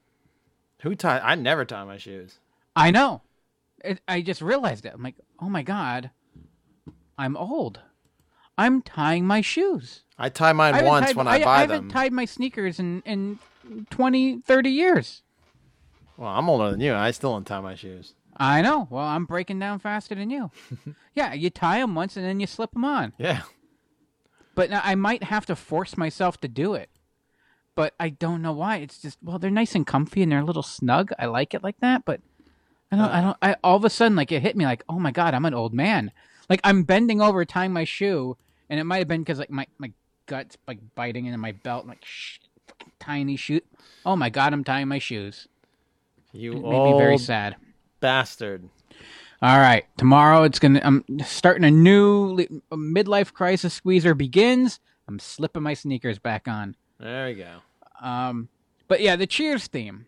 Anyway, like, so the show is epic. It was nominated for an Emmy every year that it was on the air. The theme song was nominated for an Emmy um, for original music in its debut year in the '83 uh, Emmys, which was also the I want to say the 35th Emmy Awards. And you go back and try to find clips of the 35th Emmy Awards because there's a lot of controversy because it was considered very vulgar. Um, and this is why no one watches the Emmys now or any of those shows because it's so lame and structured and, and just no interest whatsoever. And they bring in like the most typical hosts and just people f- fluffing themselves on TV. The 35th Emmy Awards was hosted by um, Eddie Murphy and Joan Rivers. I had to be hysterical. If Eddie, I would watch today. If you go, the the 2021 Emmy Awards will be hosted by Eddie Murphy and Joan Rivers. I sure as hell I'm going to tune in again. Right, because how they and how Joan they Rivers is bring her back from- funnier right. now than anyone in the last 30 years. I, and I'm not even talking like a, a, a like one of those uh, Tupac holograms. I'm talking a rotting corpse Hmm. would be funnier than anyone else that's hosted this show since then. Joan Rivers. Uh, this was probably like th- three years before she passed. I I worked at one of her shows, and we're on stage with her, and she's going over her beats, and she can't help but just crack jokes and be hysterical. And Mm-hmm. I can't even repeat the joke she said that was just horribly funny because it was just wrong in so many ways. but and then she made Johnny come out on stage and lift her up onto the piano, and you see big Johnny's fat ass hanging like his and his gut hanging his out. gut hanging Joe out, River. uh, lifting Joan Rivers as she tries to like hump him up onto the the piano. Uh, but she was hysterical, yeah. And Eddie Murphy's one of the funniest motherfuckers alive, so yeah. Yeah, and this is '83. Like he's hot. like still hot. March was it March fifteenth? Coming to America too. Yeah. Um. Anyway, so it was nominated. It lost to some George Burns GE theater show. Like, how, how the hell that happens, I don't know. Yeah. But it's one of those things where, all right, you lose the big one, but you go down in history as the winner. Mm-hmm, This song's so epic, and there's so many versions of it. There's the longer one, then there's this like the medium one, then there's the short one where it just kind of kicks right in. You, you don't like that one. You- the middle one's the best. Yeah. Um, the the the longer one was actually released for um, album purposes. Um, uh, Gary Portnoy uh, wrote and performed it. He did like some some theater and stuff, and uh, a friend of his sent the recordings to L.A. and eventually. Um, uh, the producers of Cheers, oh, what the hell's her name? Uh, the, uh, Glenn and Les Charles. They they caught it and like, oh, we like this. Do this, but a little different. And they did. They went through a couple different revisions, and then like the third or fourth one, like, that's it. Just change these few lyrics. So I guess it was really specific. Like it, it was like it was all about Boston. Like they mentioned like the Red Sox in the song, and they're like, let's let everyone enjoy this. Um, but it goes down being like it's a monster. It's considered. It's been voted before. It's the number one theme song of any you know TV show of all time. I don't disagree. Um, it's just so catchy, and it's fun, and it really fits well with the visuals of it, like those old like plate style paintings, like turn of the century style, and then leading into the show itself, it still feel like that vibe. It works with it, like everything like kind of um, blends uh, perfectly. You know, it, it just it's the perfect combination of the the visual the open, the song, and then leading into the show itself. Uh, it, it just works so well together. Oh, and Portnoy also went also did uh, my one of the songs shows on my list. He also did Mr. Belvedere. So Okay. We are moving on. I am next. This one, I now you said in the last pick that you thought Cheers was the greatest theme song of all time. I beg to differ. Previously on X Men.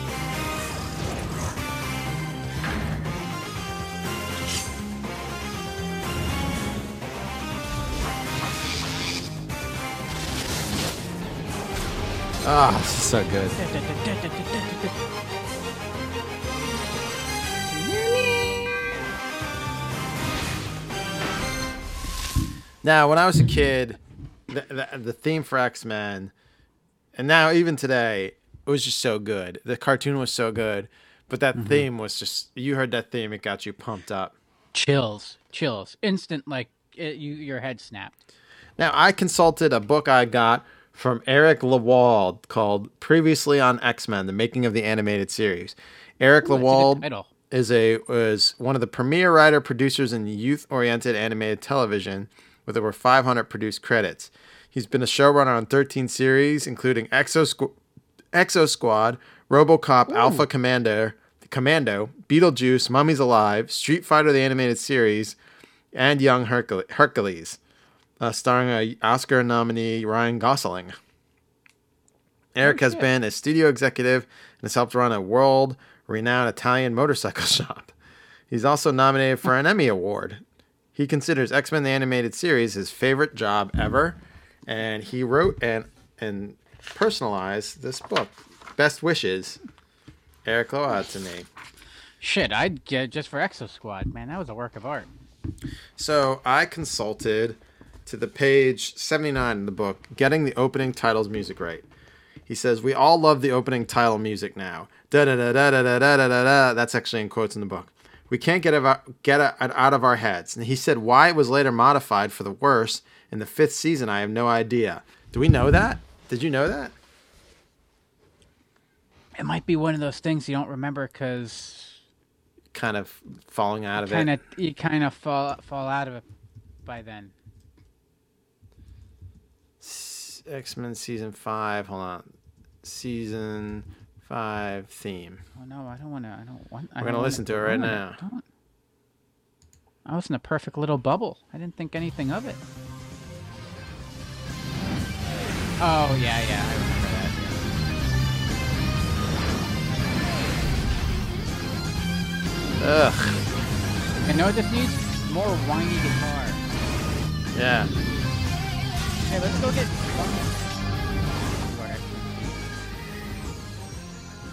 And it took out like Mr. Bucket. F that noise. So unnecessary.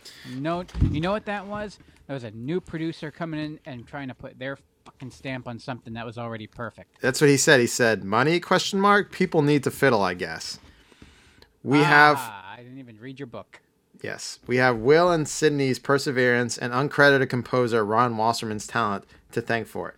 Now they were getting this produced by Saban International Music. Saban, the, the group that does music for the Power Rangers theme, for instance. Um, Another thing, Saban uh, was involved in a lot of things, so they kept um, they, uh, Saban scored, as he quote says, quick throwaway stuff for other throwaway shows. They handed in something more little kid like, and Will and Sydney said, no, try again. Ten tries more? No, try again. Nasty phone calls ensued. We were rejecting perfectly good music because it wasn't right. Try again. Saban has never dealt with a show as ambitious as ours and never had the pain in the ass client that cared so much. So then he went on to spe- speak with uh, Will uh, and the uncredited composer Ron Wasserman. He said, "Let's talk about the music. I know you had a big hand in it." They said you went through 20 different versions. He said it was at least 20 different versions. Um, now this is the part that I found interesting. Uh, one of the things that was consistently on everybody's mind was that Batman the animated series, because Batman was in production for uh, like a year and a half ahead of us, and even though they only went on air three months sooner, they had enough time to think about it. Where we just hit the bricks running and get the show out. They had that Danny Elfman style score, and they had this, the more symphonic music.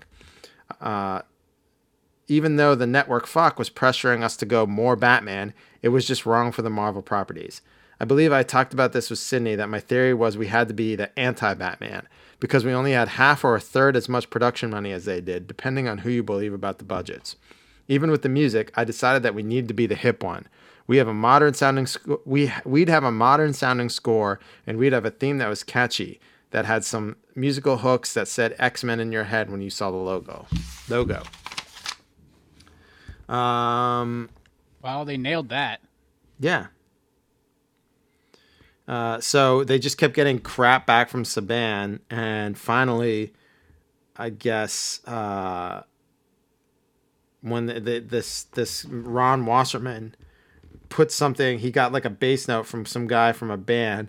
Then he added more drums, a gong, and a track, and this it wound up being 120 tracks deep. Um, and uh, they they said Batman was cool jazz, X Men was garage band. and then in the book, there's uh, the 44 second uh, setting up the team shot. So it, it goes on to say shot one and gives you an explanation of all the shots, like X Men logo in space. Shot two, more space logo action. Shot three, exploding X. Shot four, Cyclops. shot five, Fire Force Transition. Like it gives you all this this cool breakdown, and there's Oh, cool. there's pictures of scripts and like mag. I mean, it, it's not like it's not full color like glossy like some books are, but it's it's very in depth, and it's um, a pretty good book uh, that goes in depth about creating this wonderful show that we all love. But I thought it was interesting that over 20 takes it took to get this song right, and how at the time when we were kids, we compared the two, Batman and, and X Men, because they came out so close. Like those were the two shows, and I love Batman, but I mm-hmm. got way more into X Men, and I was Absolutely. like, "Fuck Batman!" I don't. I if I missed it, I didn't even care. Now I think Batman animated series is much more nuanced because as I'm an older person, I'm more into it. But as a kid, X Men got my attention, and I became fully like I was kind of confused at first because they didn't use the exact lineup they were using in the comics at the time. I was like, "Who the fuck is Yeah. this Jubilee?" You know what I mean? I didn't, and Gambit wasn't even that big, but Gambit became my favorite fucking character, and Gambit and Rogue, and and like that lineup became like the fucking X Men lineup. So much that they that started. was the, the cartoon. Yeah, they they comics took from the show.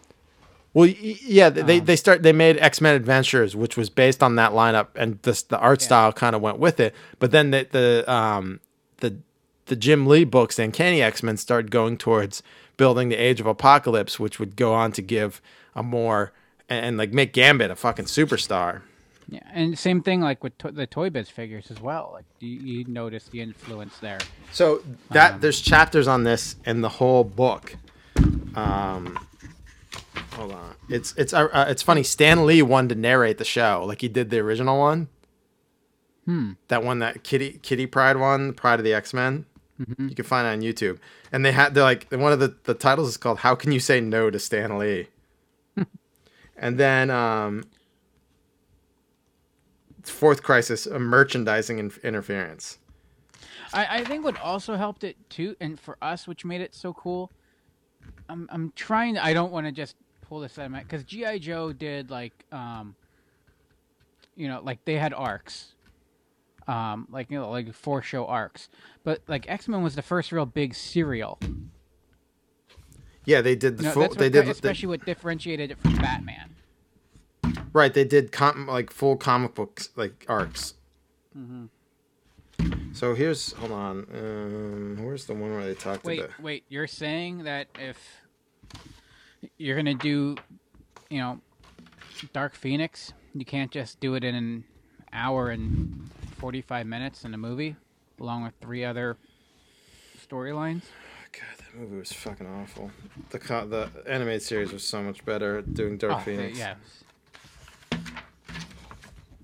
Okay, merchandising. Paging with the rad years. Paging. Yeah, I'm actually reading books. Not uh, usually I get your Every, information. every everyone thinks it's just it's just Foley work. No, Right. He's actually turning pages, folks. Right. An actual paper that came from trees. He murdered trees to uh, to provide us with this information. Okay, you want to hear Many- about the Many merch? Bothans died. to Okay, so merchandising is usually a huge deal in production and popular culture.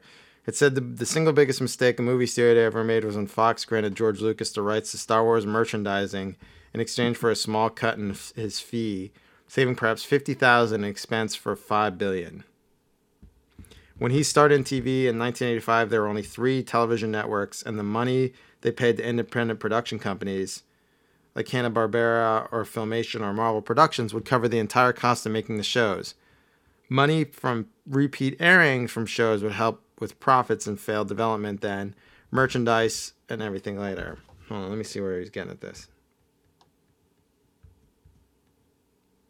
He says the, the problem comes when merchandise merchandisers fully foolishly believe they need to mess with the creative content of the show. This is always bad for both parties. Just as I know how to free up space at Walmart or position myself on Amazon to showcase a new toy, merchandisers have no cl- he, he doesn't know. Merchandisers have no clue how to make a good TV show. Um, I thought we dodged a bullet on X Men. Uh, but Will Meugniot, who calls him nasty, could have cost him his job. Fight over that. Marvel sent us over their merchandise catalog of bed sheets and drapes and walkie talkies. I had a very, very bad run in with one of Marvel's henchmen. I'm sure I know who this is, whom I will leave nameless. He made a, a, a deal with McDonald's in Australia to do some god awful X Men vehicle food giveaways there, were giant head figures and poorly designed vehicles. And Marvel insists that you put these in every episode. Wait, wait. They wanted giant head cars. Yeah. Uh, yeah. Notes. So I love notes. I'm telling you flat out that this show is regulated by the FCC. I'm not going to put some stupid McDonald's fast food toys to humor you guys.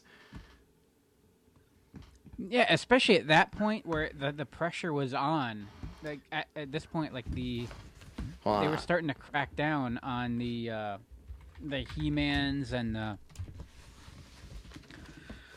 Um, the cartoon marketing of programming.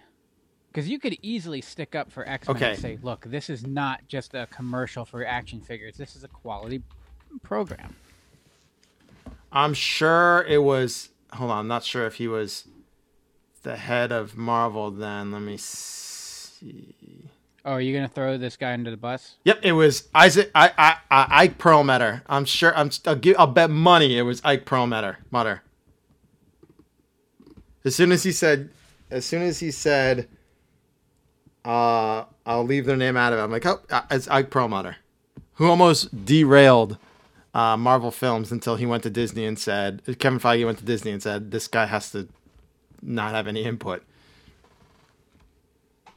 And um, God, they listen to Kevin. yeah.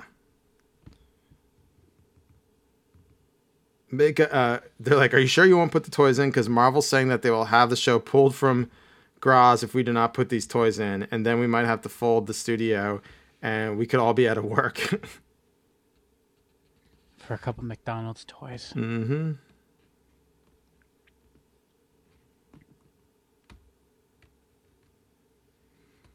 I like how they think that that's how they're gonna sell those toys. Like if if if kids watch the show and they don't see those, like oh they're not gonna go buy it. It's a Happy Meal with a fucking giant X Men head in a car. I'm gonna get it. Oh, maybe it was Keep it out of my show. maybe it was even Avi Arad who did. My only memory of the toys was that Avi Arad had a Marvel's toy supplier I called later. I never had to go through any of that with any of that. Later, I had to sit down with Avi and one of his aides. They had walkie-talkies designed where one had a Cyclops head and one had a Wolverine head. And Avi said, "You can at least use the walkie-talkies." And I said, "No, we can't, because in what universe would Avi Arad use a walkie-talkie that has Avi Arad's head on it?" So it wasn't like it was Avi Arad. So if you notice, like the early Marvel movies, Avi Arad's a, a producer along with Stan Lee. Mm-hmm. Would I use a walkie-talkie that had my hand in it? No, there's no sense in it. If you want an audience to take the show seriously, we can't do this. Then they had X-Men betting, and it's like, no, we're not gonna have X-Men drapes in the mansion. what superhero? That's? Batman. That's very Batman sixty six. Yeah, what superhero is gonna sleep in his own jammies? So that's funny. But this is a good book. I highly recommend it. It's called Previously on X Men The Making of the Animated Series by Eric Lewald. Nice. Books, kids. Moving on. Mr. Squeezer, your fourth pick.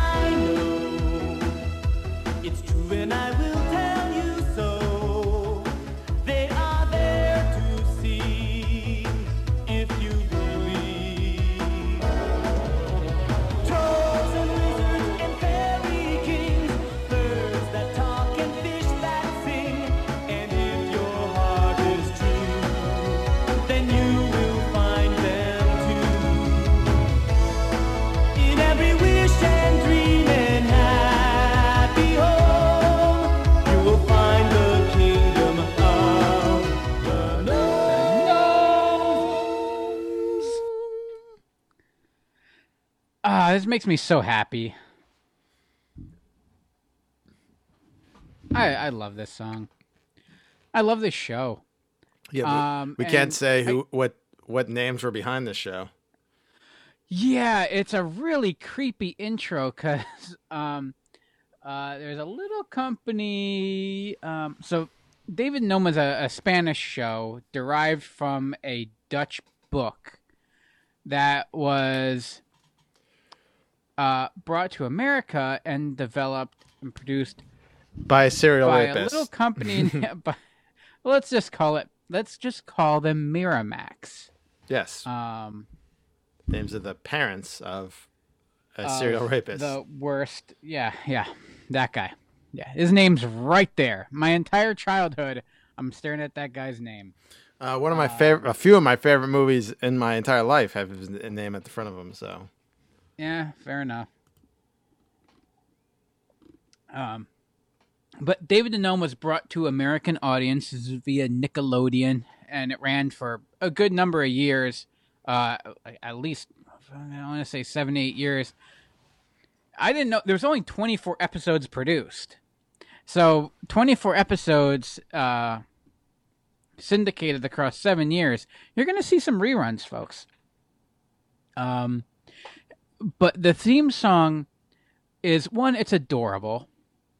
Two it actually and, and don't get me wrong i love perfect strangers but whereas that song has nothing to do with it this song hits all the fun beats and mentions all the shit that they got to do. There's gnomes there's trolls all kinds of fun stuff. Um and i always thought you listen to this song I want to see a live action 1980s version of David the Gnome. But like like this is what they're playing while he's training. This is his Rocky 4 song. It's so upbeat, it's so fun. Um and like he's got his bag and he's like ah, he's got the heart. He's got to ride the fox and I love foxes. They're adorable.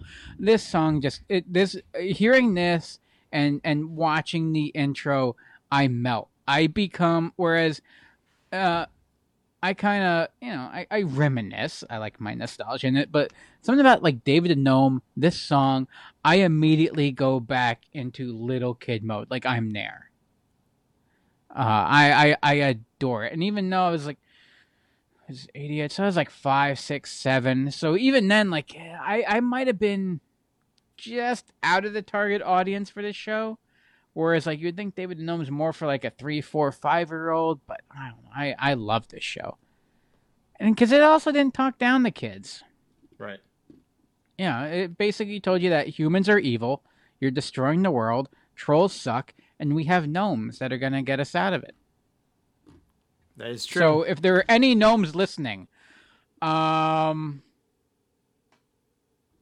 please come help. And come with this awesome song.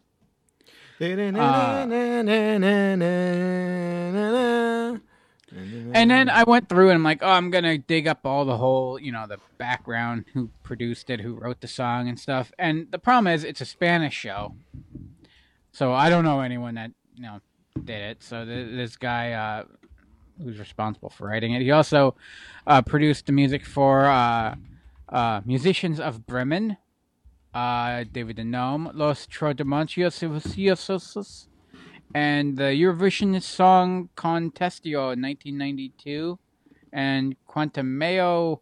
I, I don't know. I, I, I just it sounds racist. Just me trying to say it.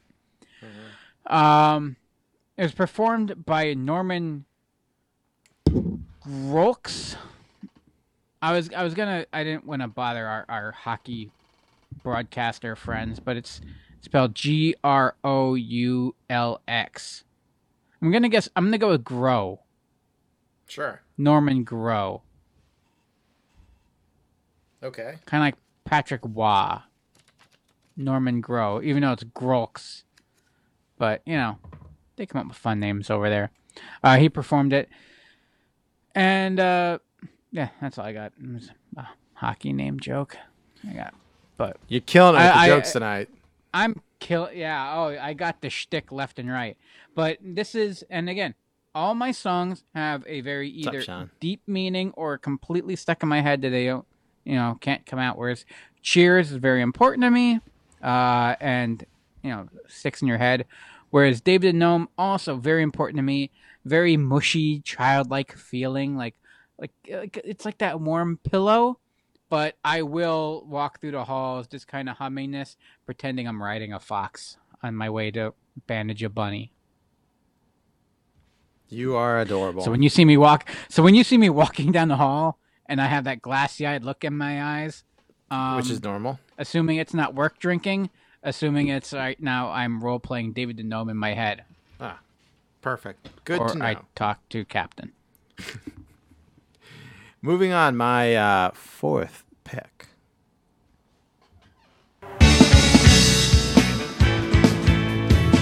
It's strange. You happily deranged. I can't bed. Or have you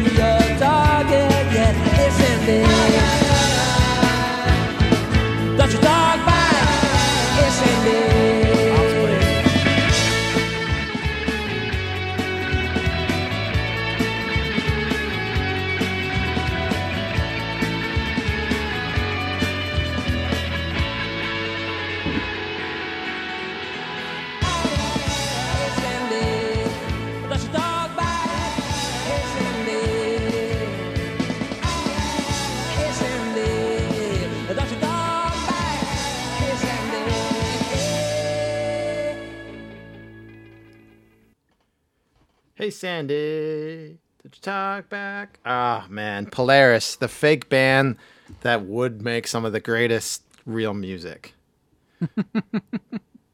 um, so, I mean, if anybody out there knows Pete and Pete, uh, the creators summed up the show in four words funny, sad, weird, and beautiful.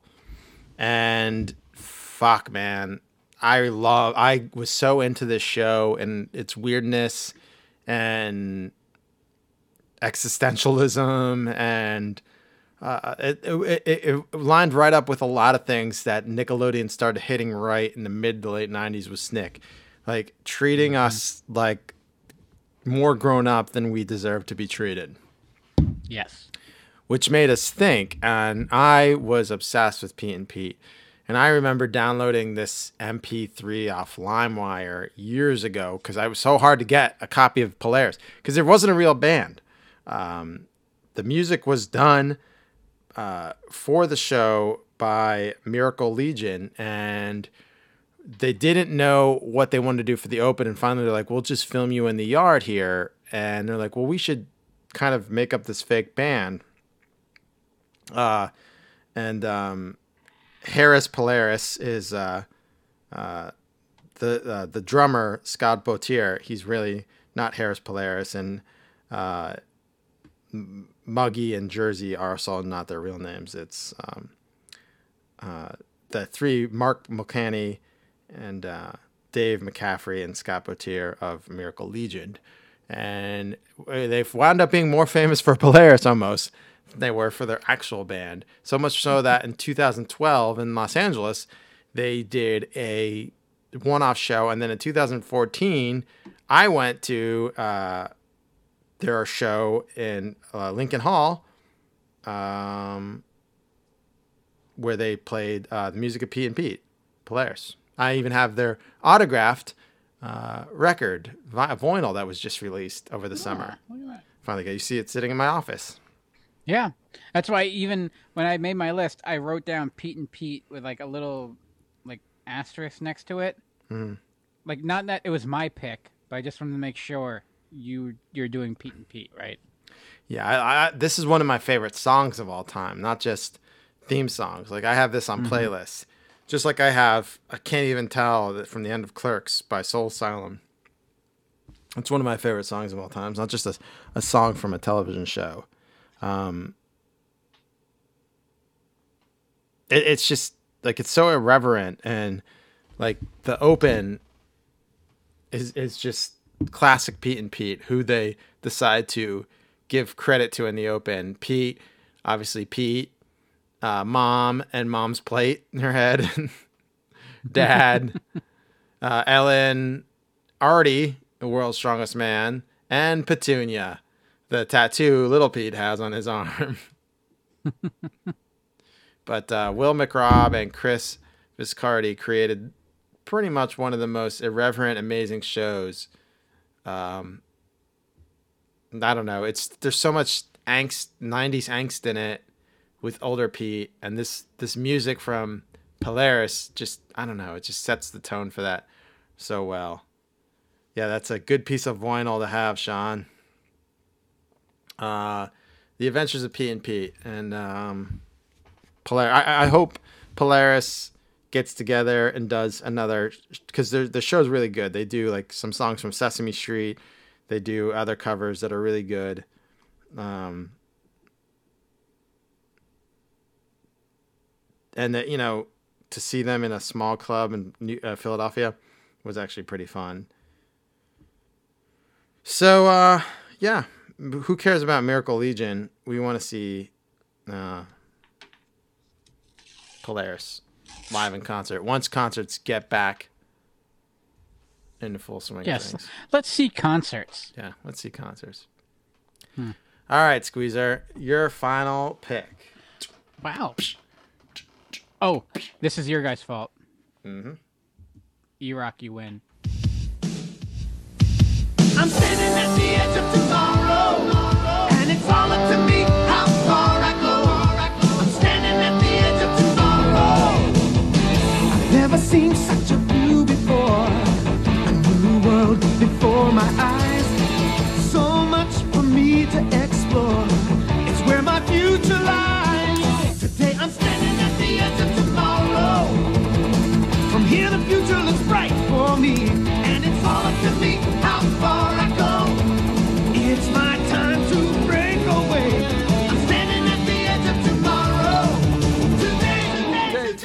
Today, today, today, today, today.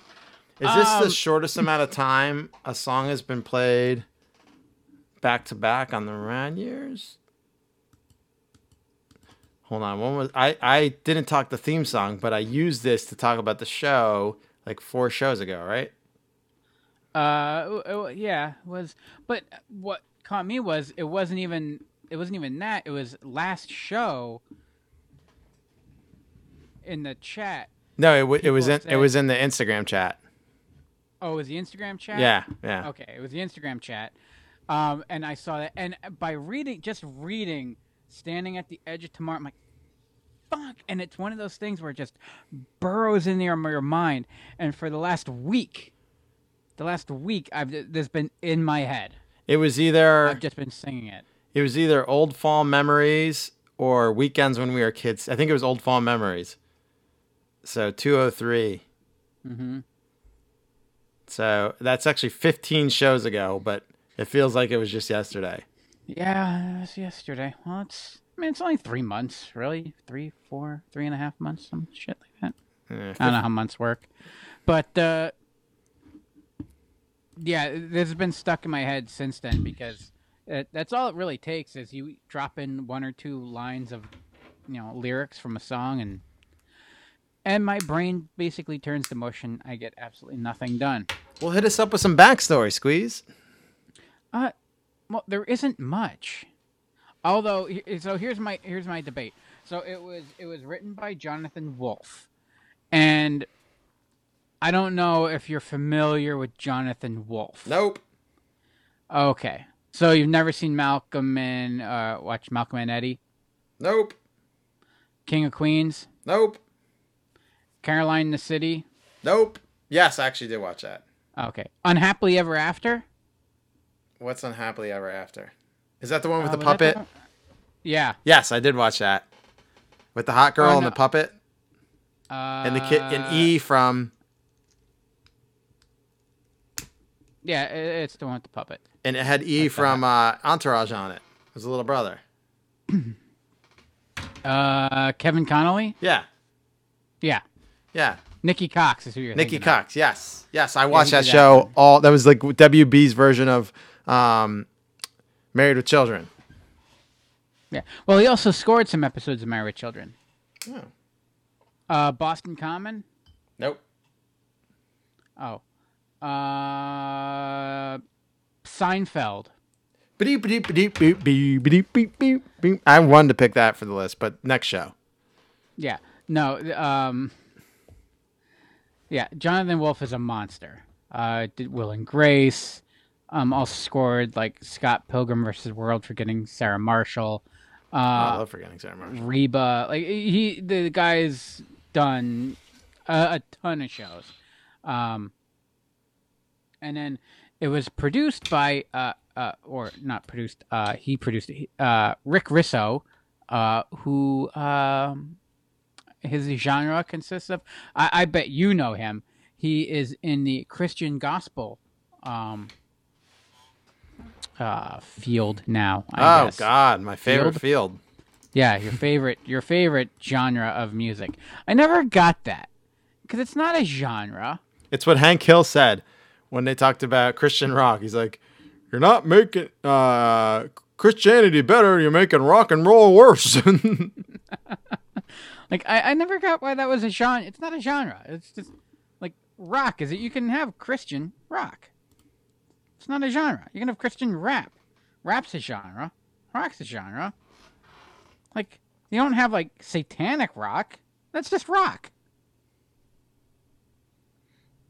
Anywho, yeah, he all he he performed it, and it, here here's where I want I want to get in this, and you guys, oh now now I want to go back and watch Unhappily Ever After. I really did like that show. Um, I would argue. d- Don't be mad at me now. okay. The original theme to Saved by the Bell is iconic. It's it, it goes down like you hear it. The, the theme, everyone that our age with plus or minus five years, dare I say, use the word generation, knows that theme song. I would argue though that the, uh, from technical point, the theme to Saved by the Bell, the college years, is a better song. Yeah.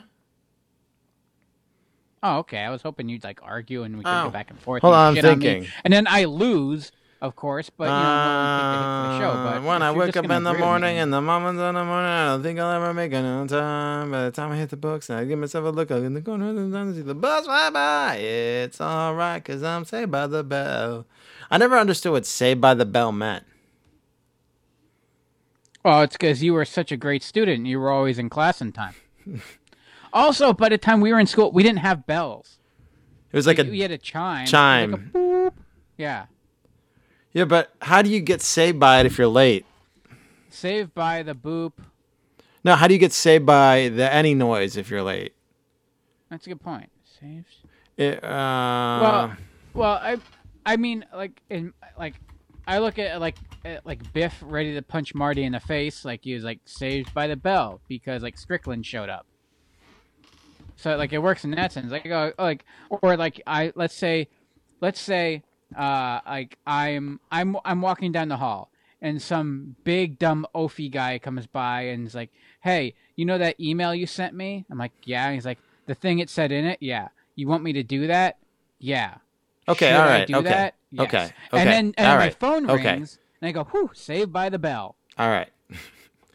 Jokes aren't your thing tonight. It's all right. Wow, you know what? All right, hurtful. hurtful Hashtag. Rebel Ryan. The second, Um, the second verse makes more sense. If the teacher pops a test, I know I'm in a mess, and my dog ate all my homework last night. Riding low in my chair, she won't know that I'm there. If I can hand it in tomorrow, it'll be all right. It's all right because I'm saved by the bell. The first, But you, wait, wait, no, no, it doesn't make sense because why? Why is the teacher handing you a test at the end of class? Why can you take the test home with you and finish it and hand it in tomorrow? and what does your dog eating all your homework last night have to do with popping a test? I feel like they just, and the first See, line, they- I thought it said mom gives out a warning. It's alarm, as in taking the A off alarm. When I wake up in the morning and the alarm gives out a warning, I don't think I'll ever make it on time. Okay, that right. makes sense so far. No, this song, this theme is garbage. The new, the college year theme wins. You win the argument. Woohoo! Look at that. I'll take I'll take a bunch of flat jokes and no shtick and you shitting on me and hurting my self esteem for one small little victory. Ah, it's nice, isn't it? Yeah. What are the lyrics to call Saved by the Bell? The college years. Theme lyrics. That's a lot to type. Yeah, it was. I quite a bit. Uh, I had him here somewhere. Oh, I think I. I'm standing at the edge of up- tomorrow, and it's all to me how far I go. I'm standing at the edge. Of, this could be the theme for those Tom Cruise movies. Oh, that's. I have that. There's a note for that. So, uh, fuck. I've never seen such a view Uh, before. A new world before my eyes. So much for me to explore. It's where my future lies. That's not a bad one. I like. Okay, I give you the Yeah. the win. Uh, who is it? Bad movie drinking game. Was it this? Today, today, today, today. Yes, you're right. You nailed it. So I was actually watching this before the show. Uh, so Bad Movies Drinking Game on YouTube, they have it cut together. They take the trailer for standing for Edge of Tomorrow, but they call it Standing at the Edge of Tomorrow, Saved by the Bell, the college years in parentheses, and at one point it just kicks in and it's the Edge of Tomorrow trailer hmm. with the theme song to Saved by the Bell, the college years, and it, it's it might not be the greatest thing on the internet, but it's quite enjoyable if you're listening to this show. You nailed it. I I was thinking about it too, and I stumbled across it, and it actually makes that movie more enjoyable. Hmm.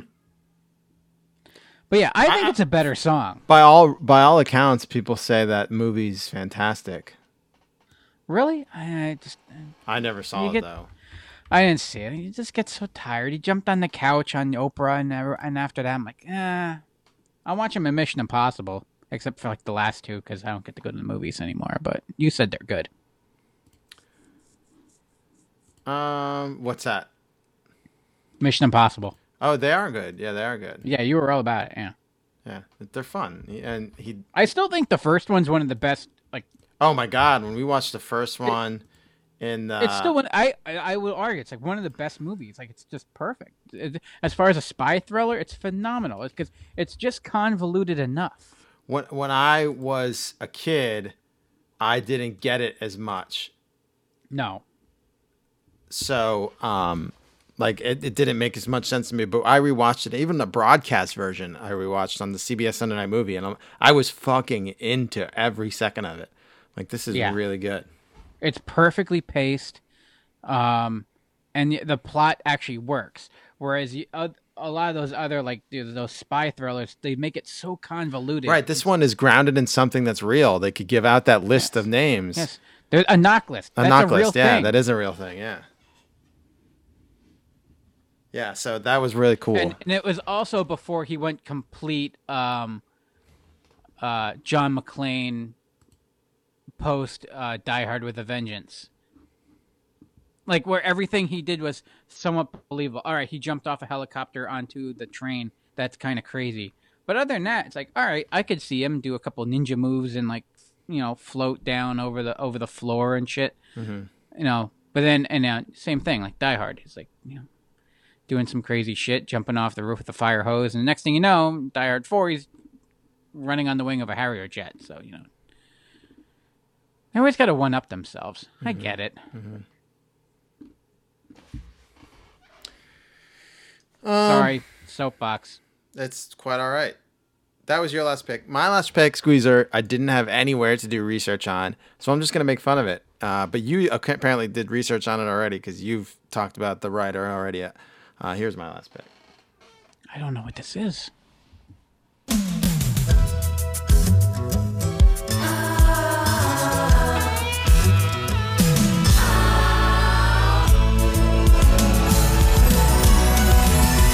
Whatever happened to predictability? The milkman, the paperboy, evening TV. Did I get delivered here? Somebody tell me, please. This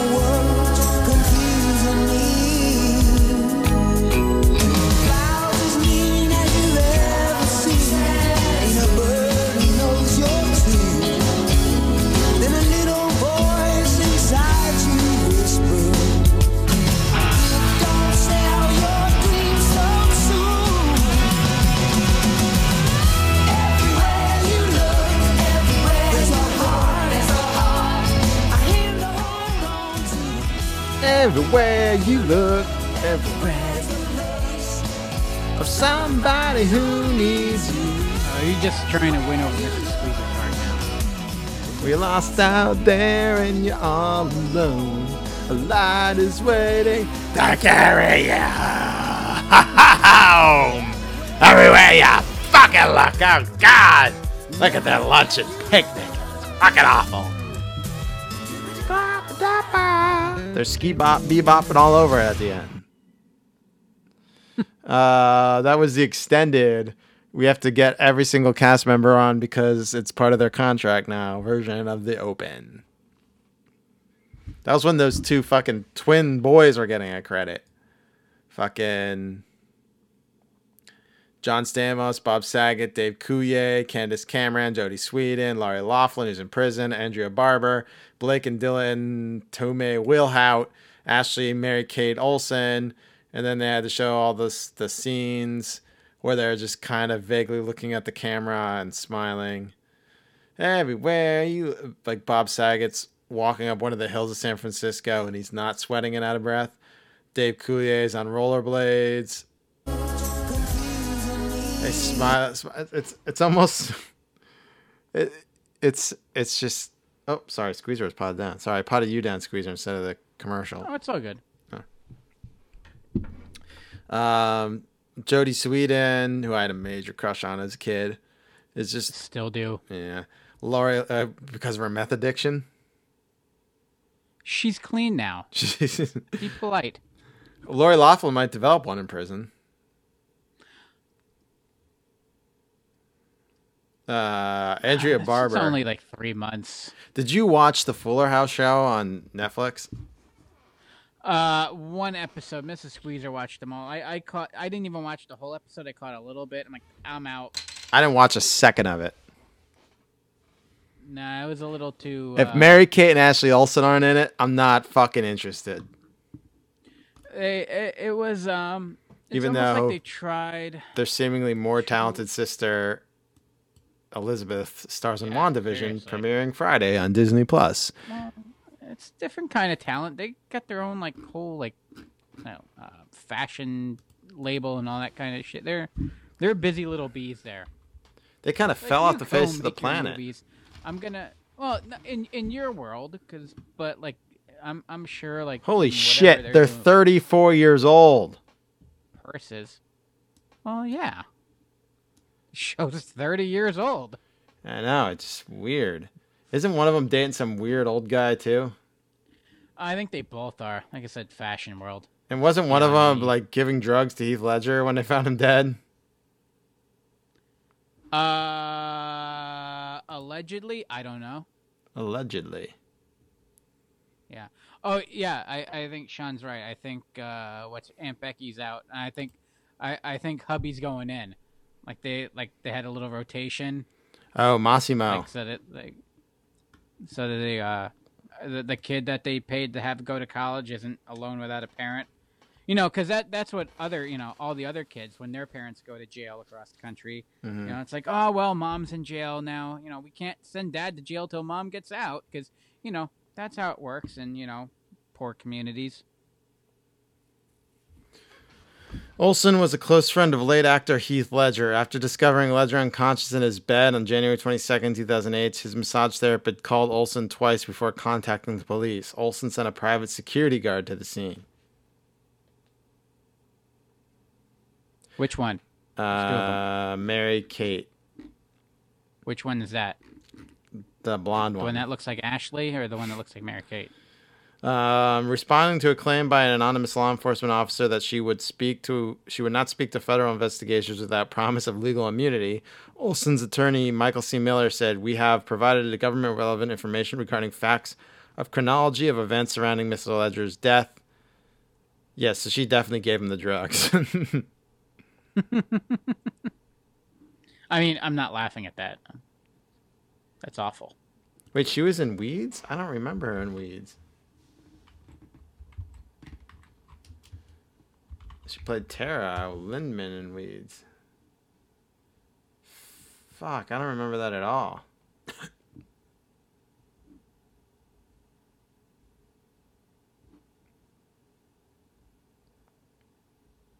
huh.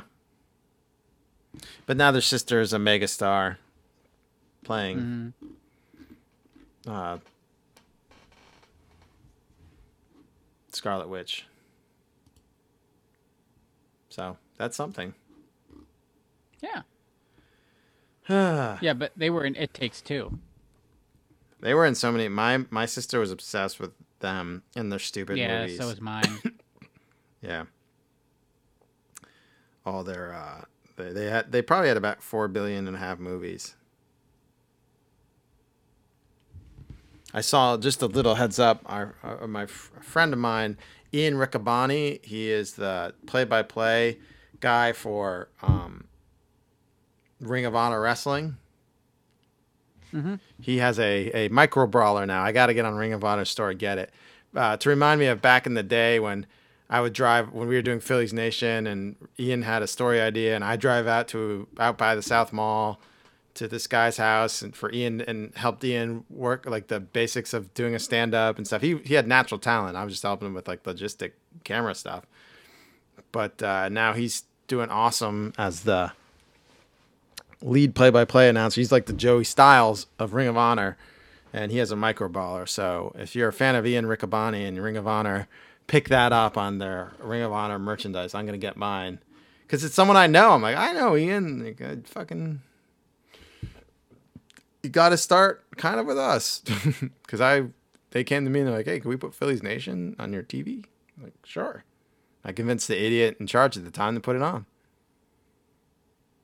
oh yeah, I remember that show. Yeah. No shit. Mm-hmm. Small world.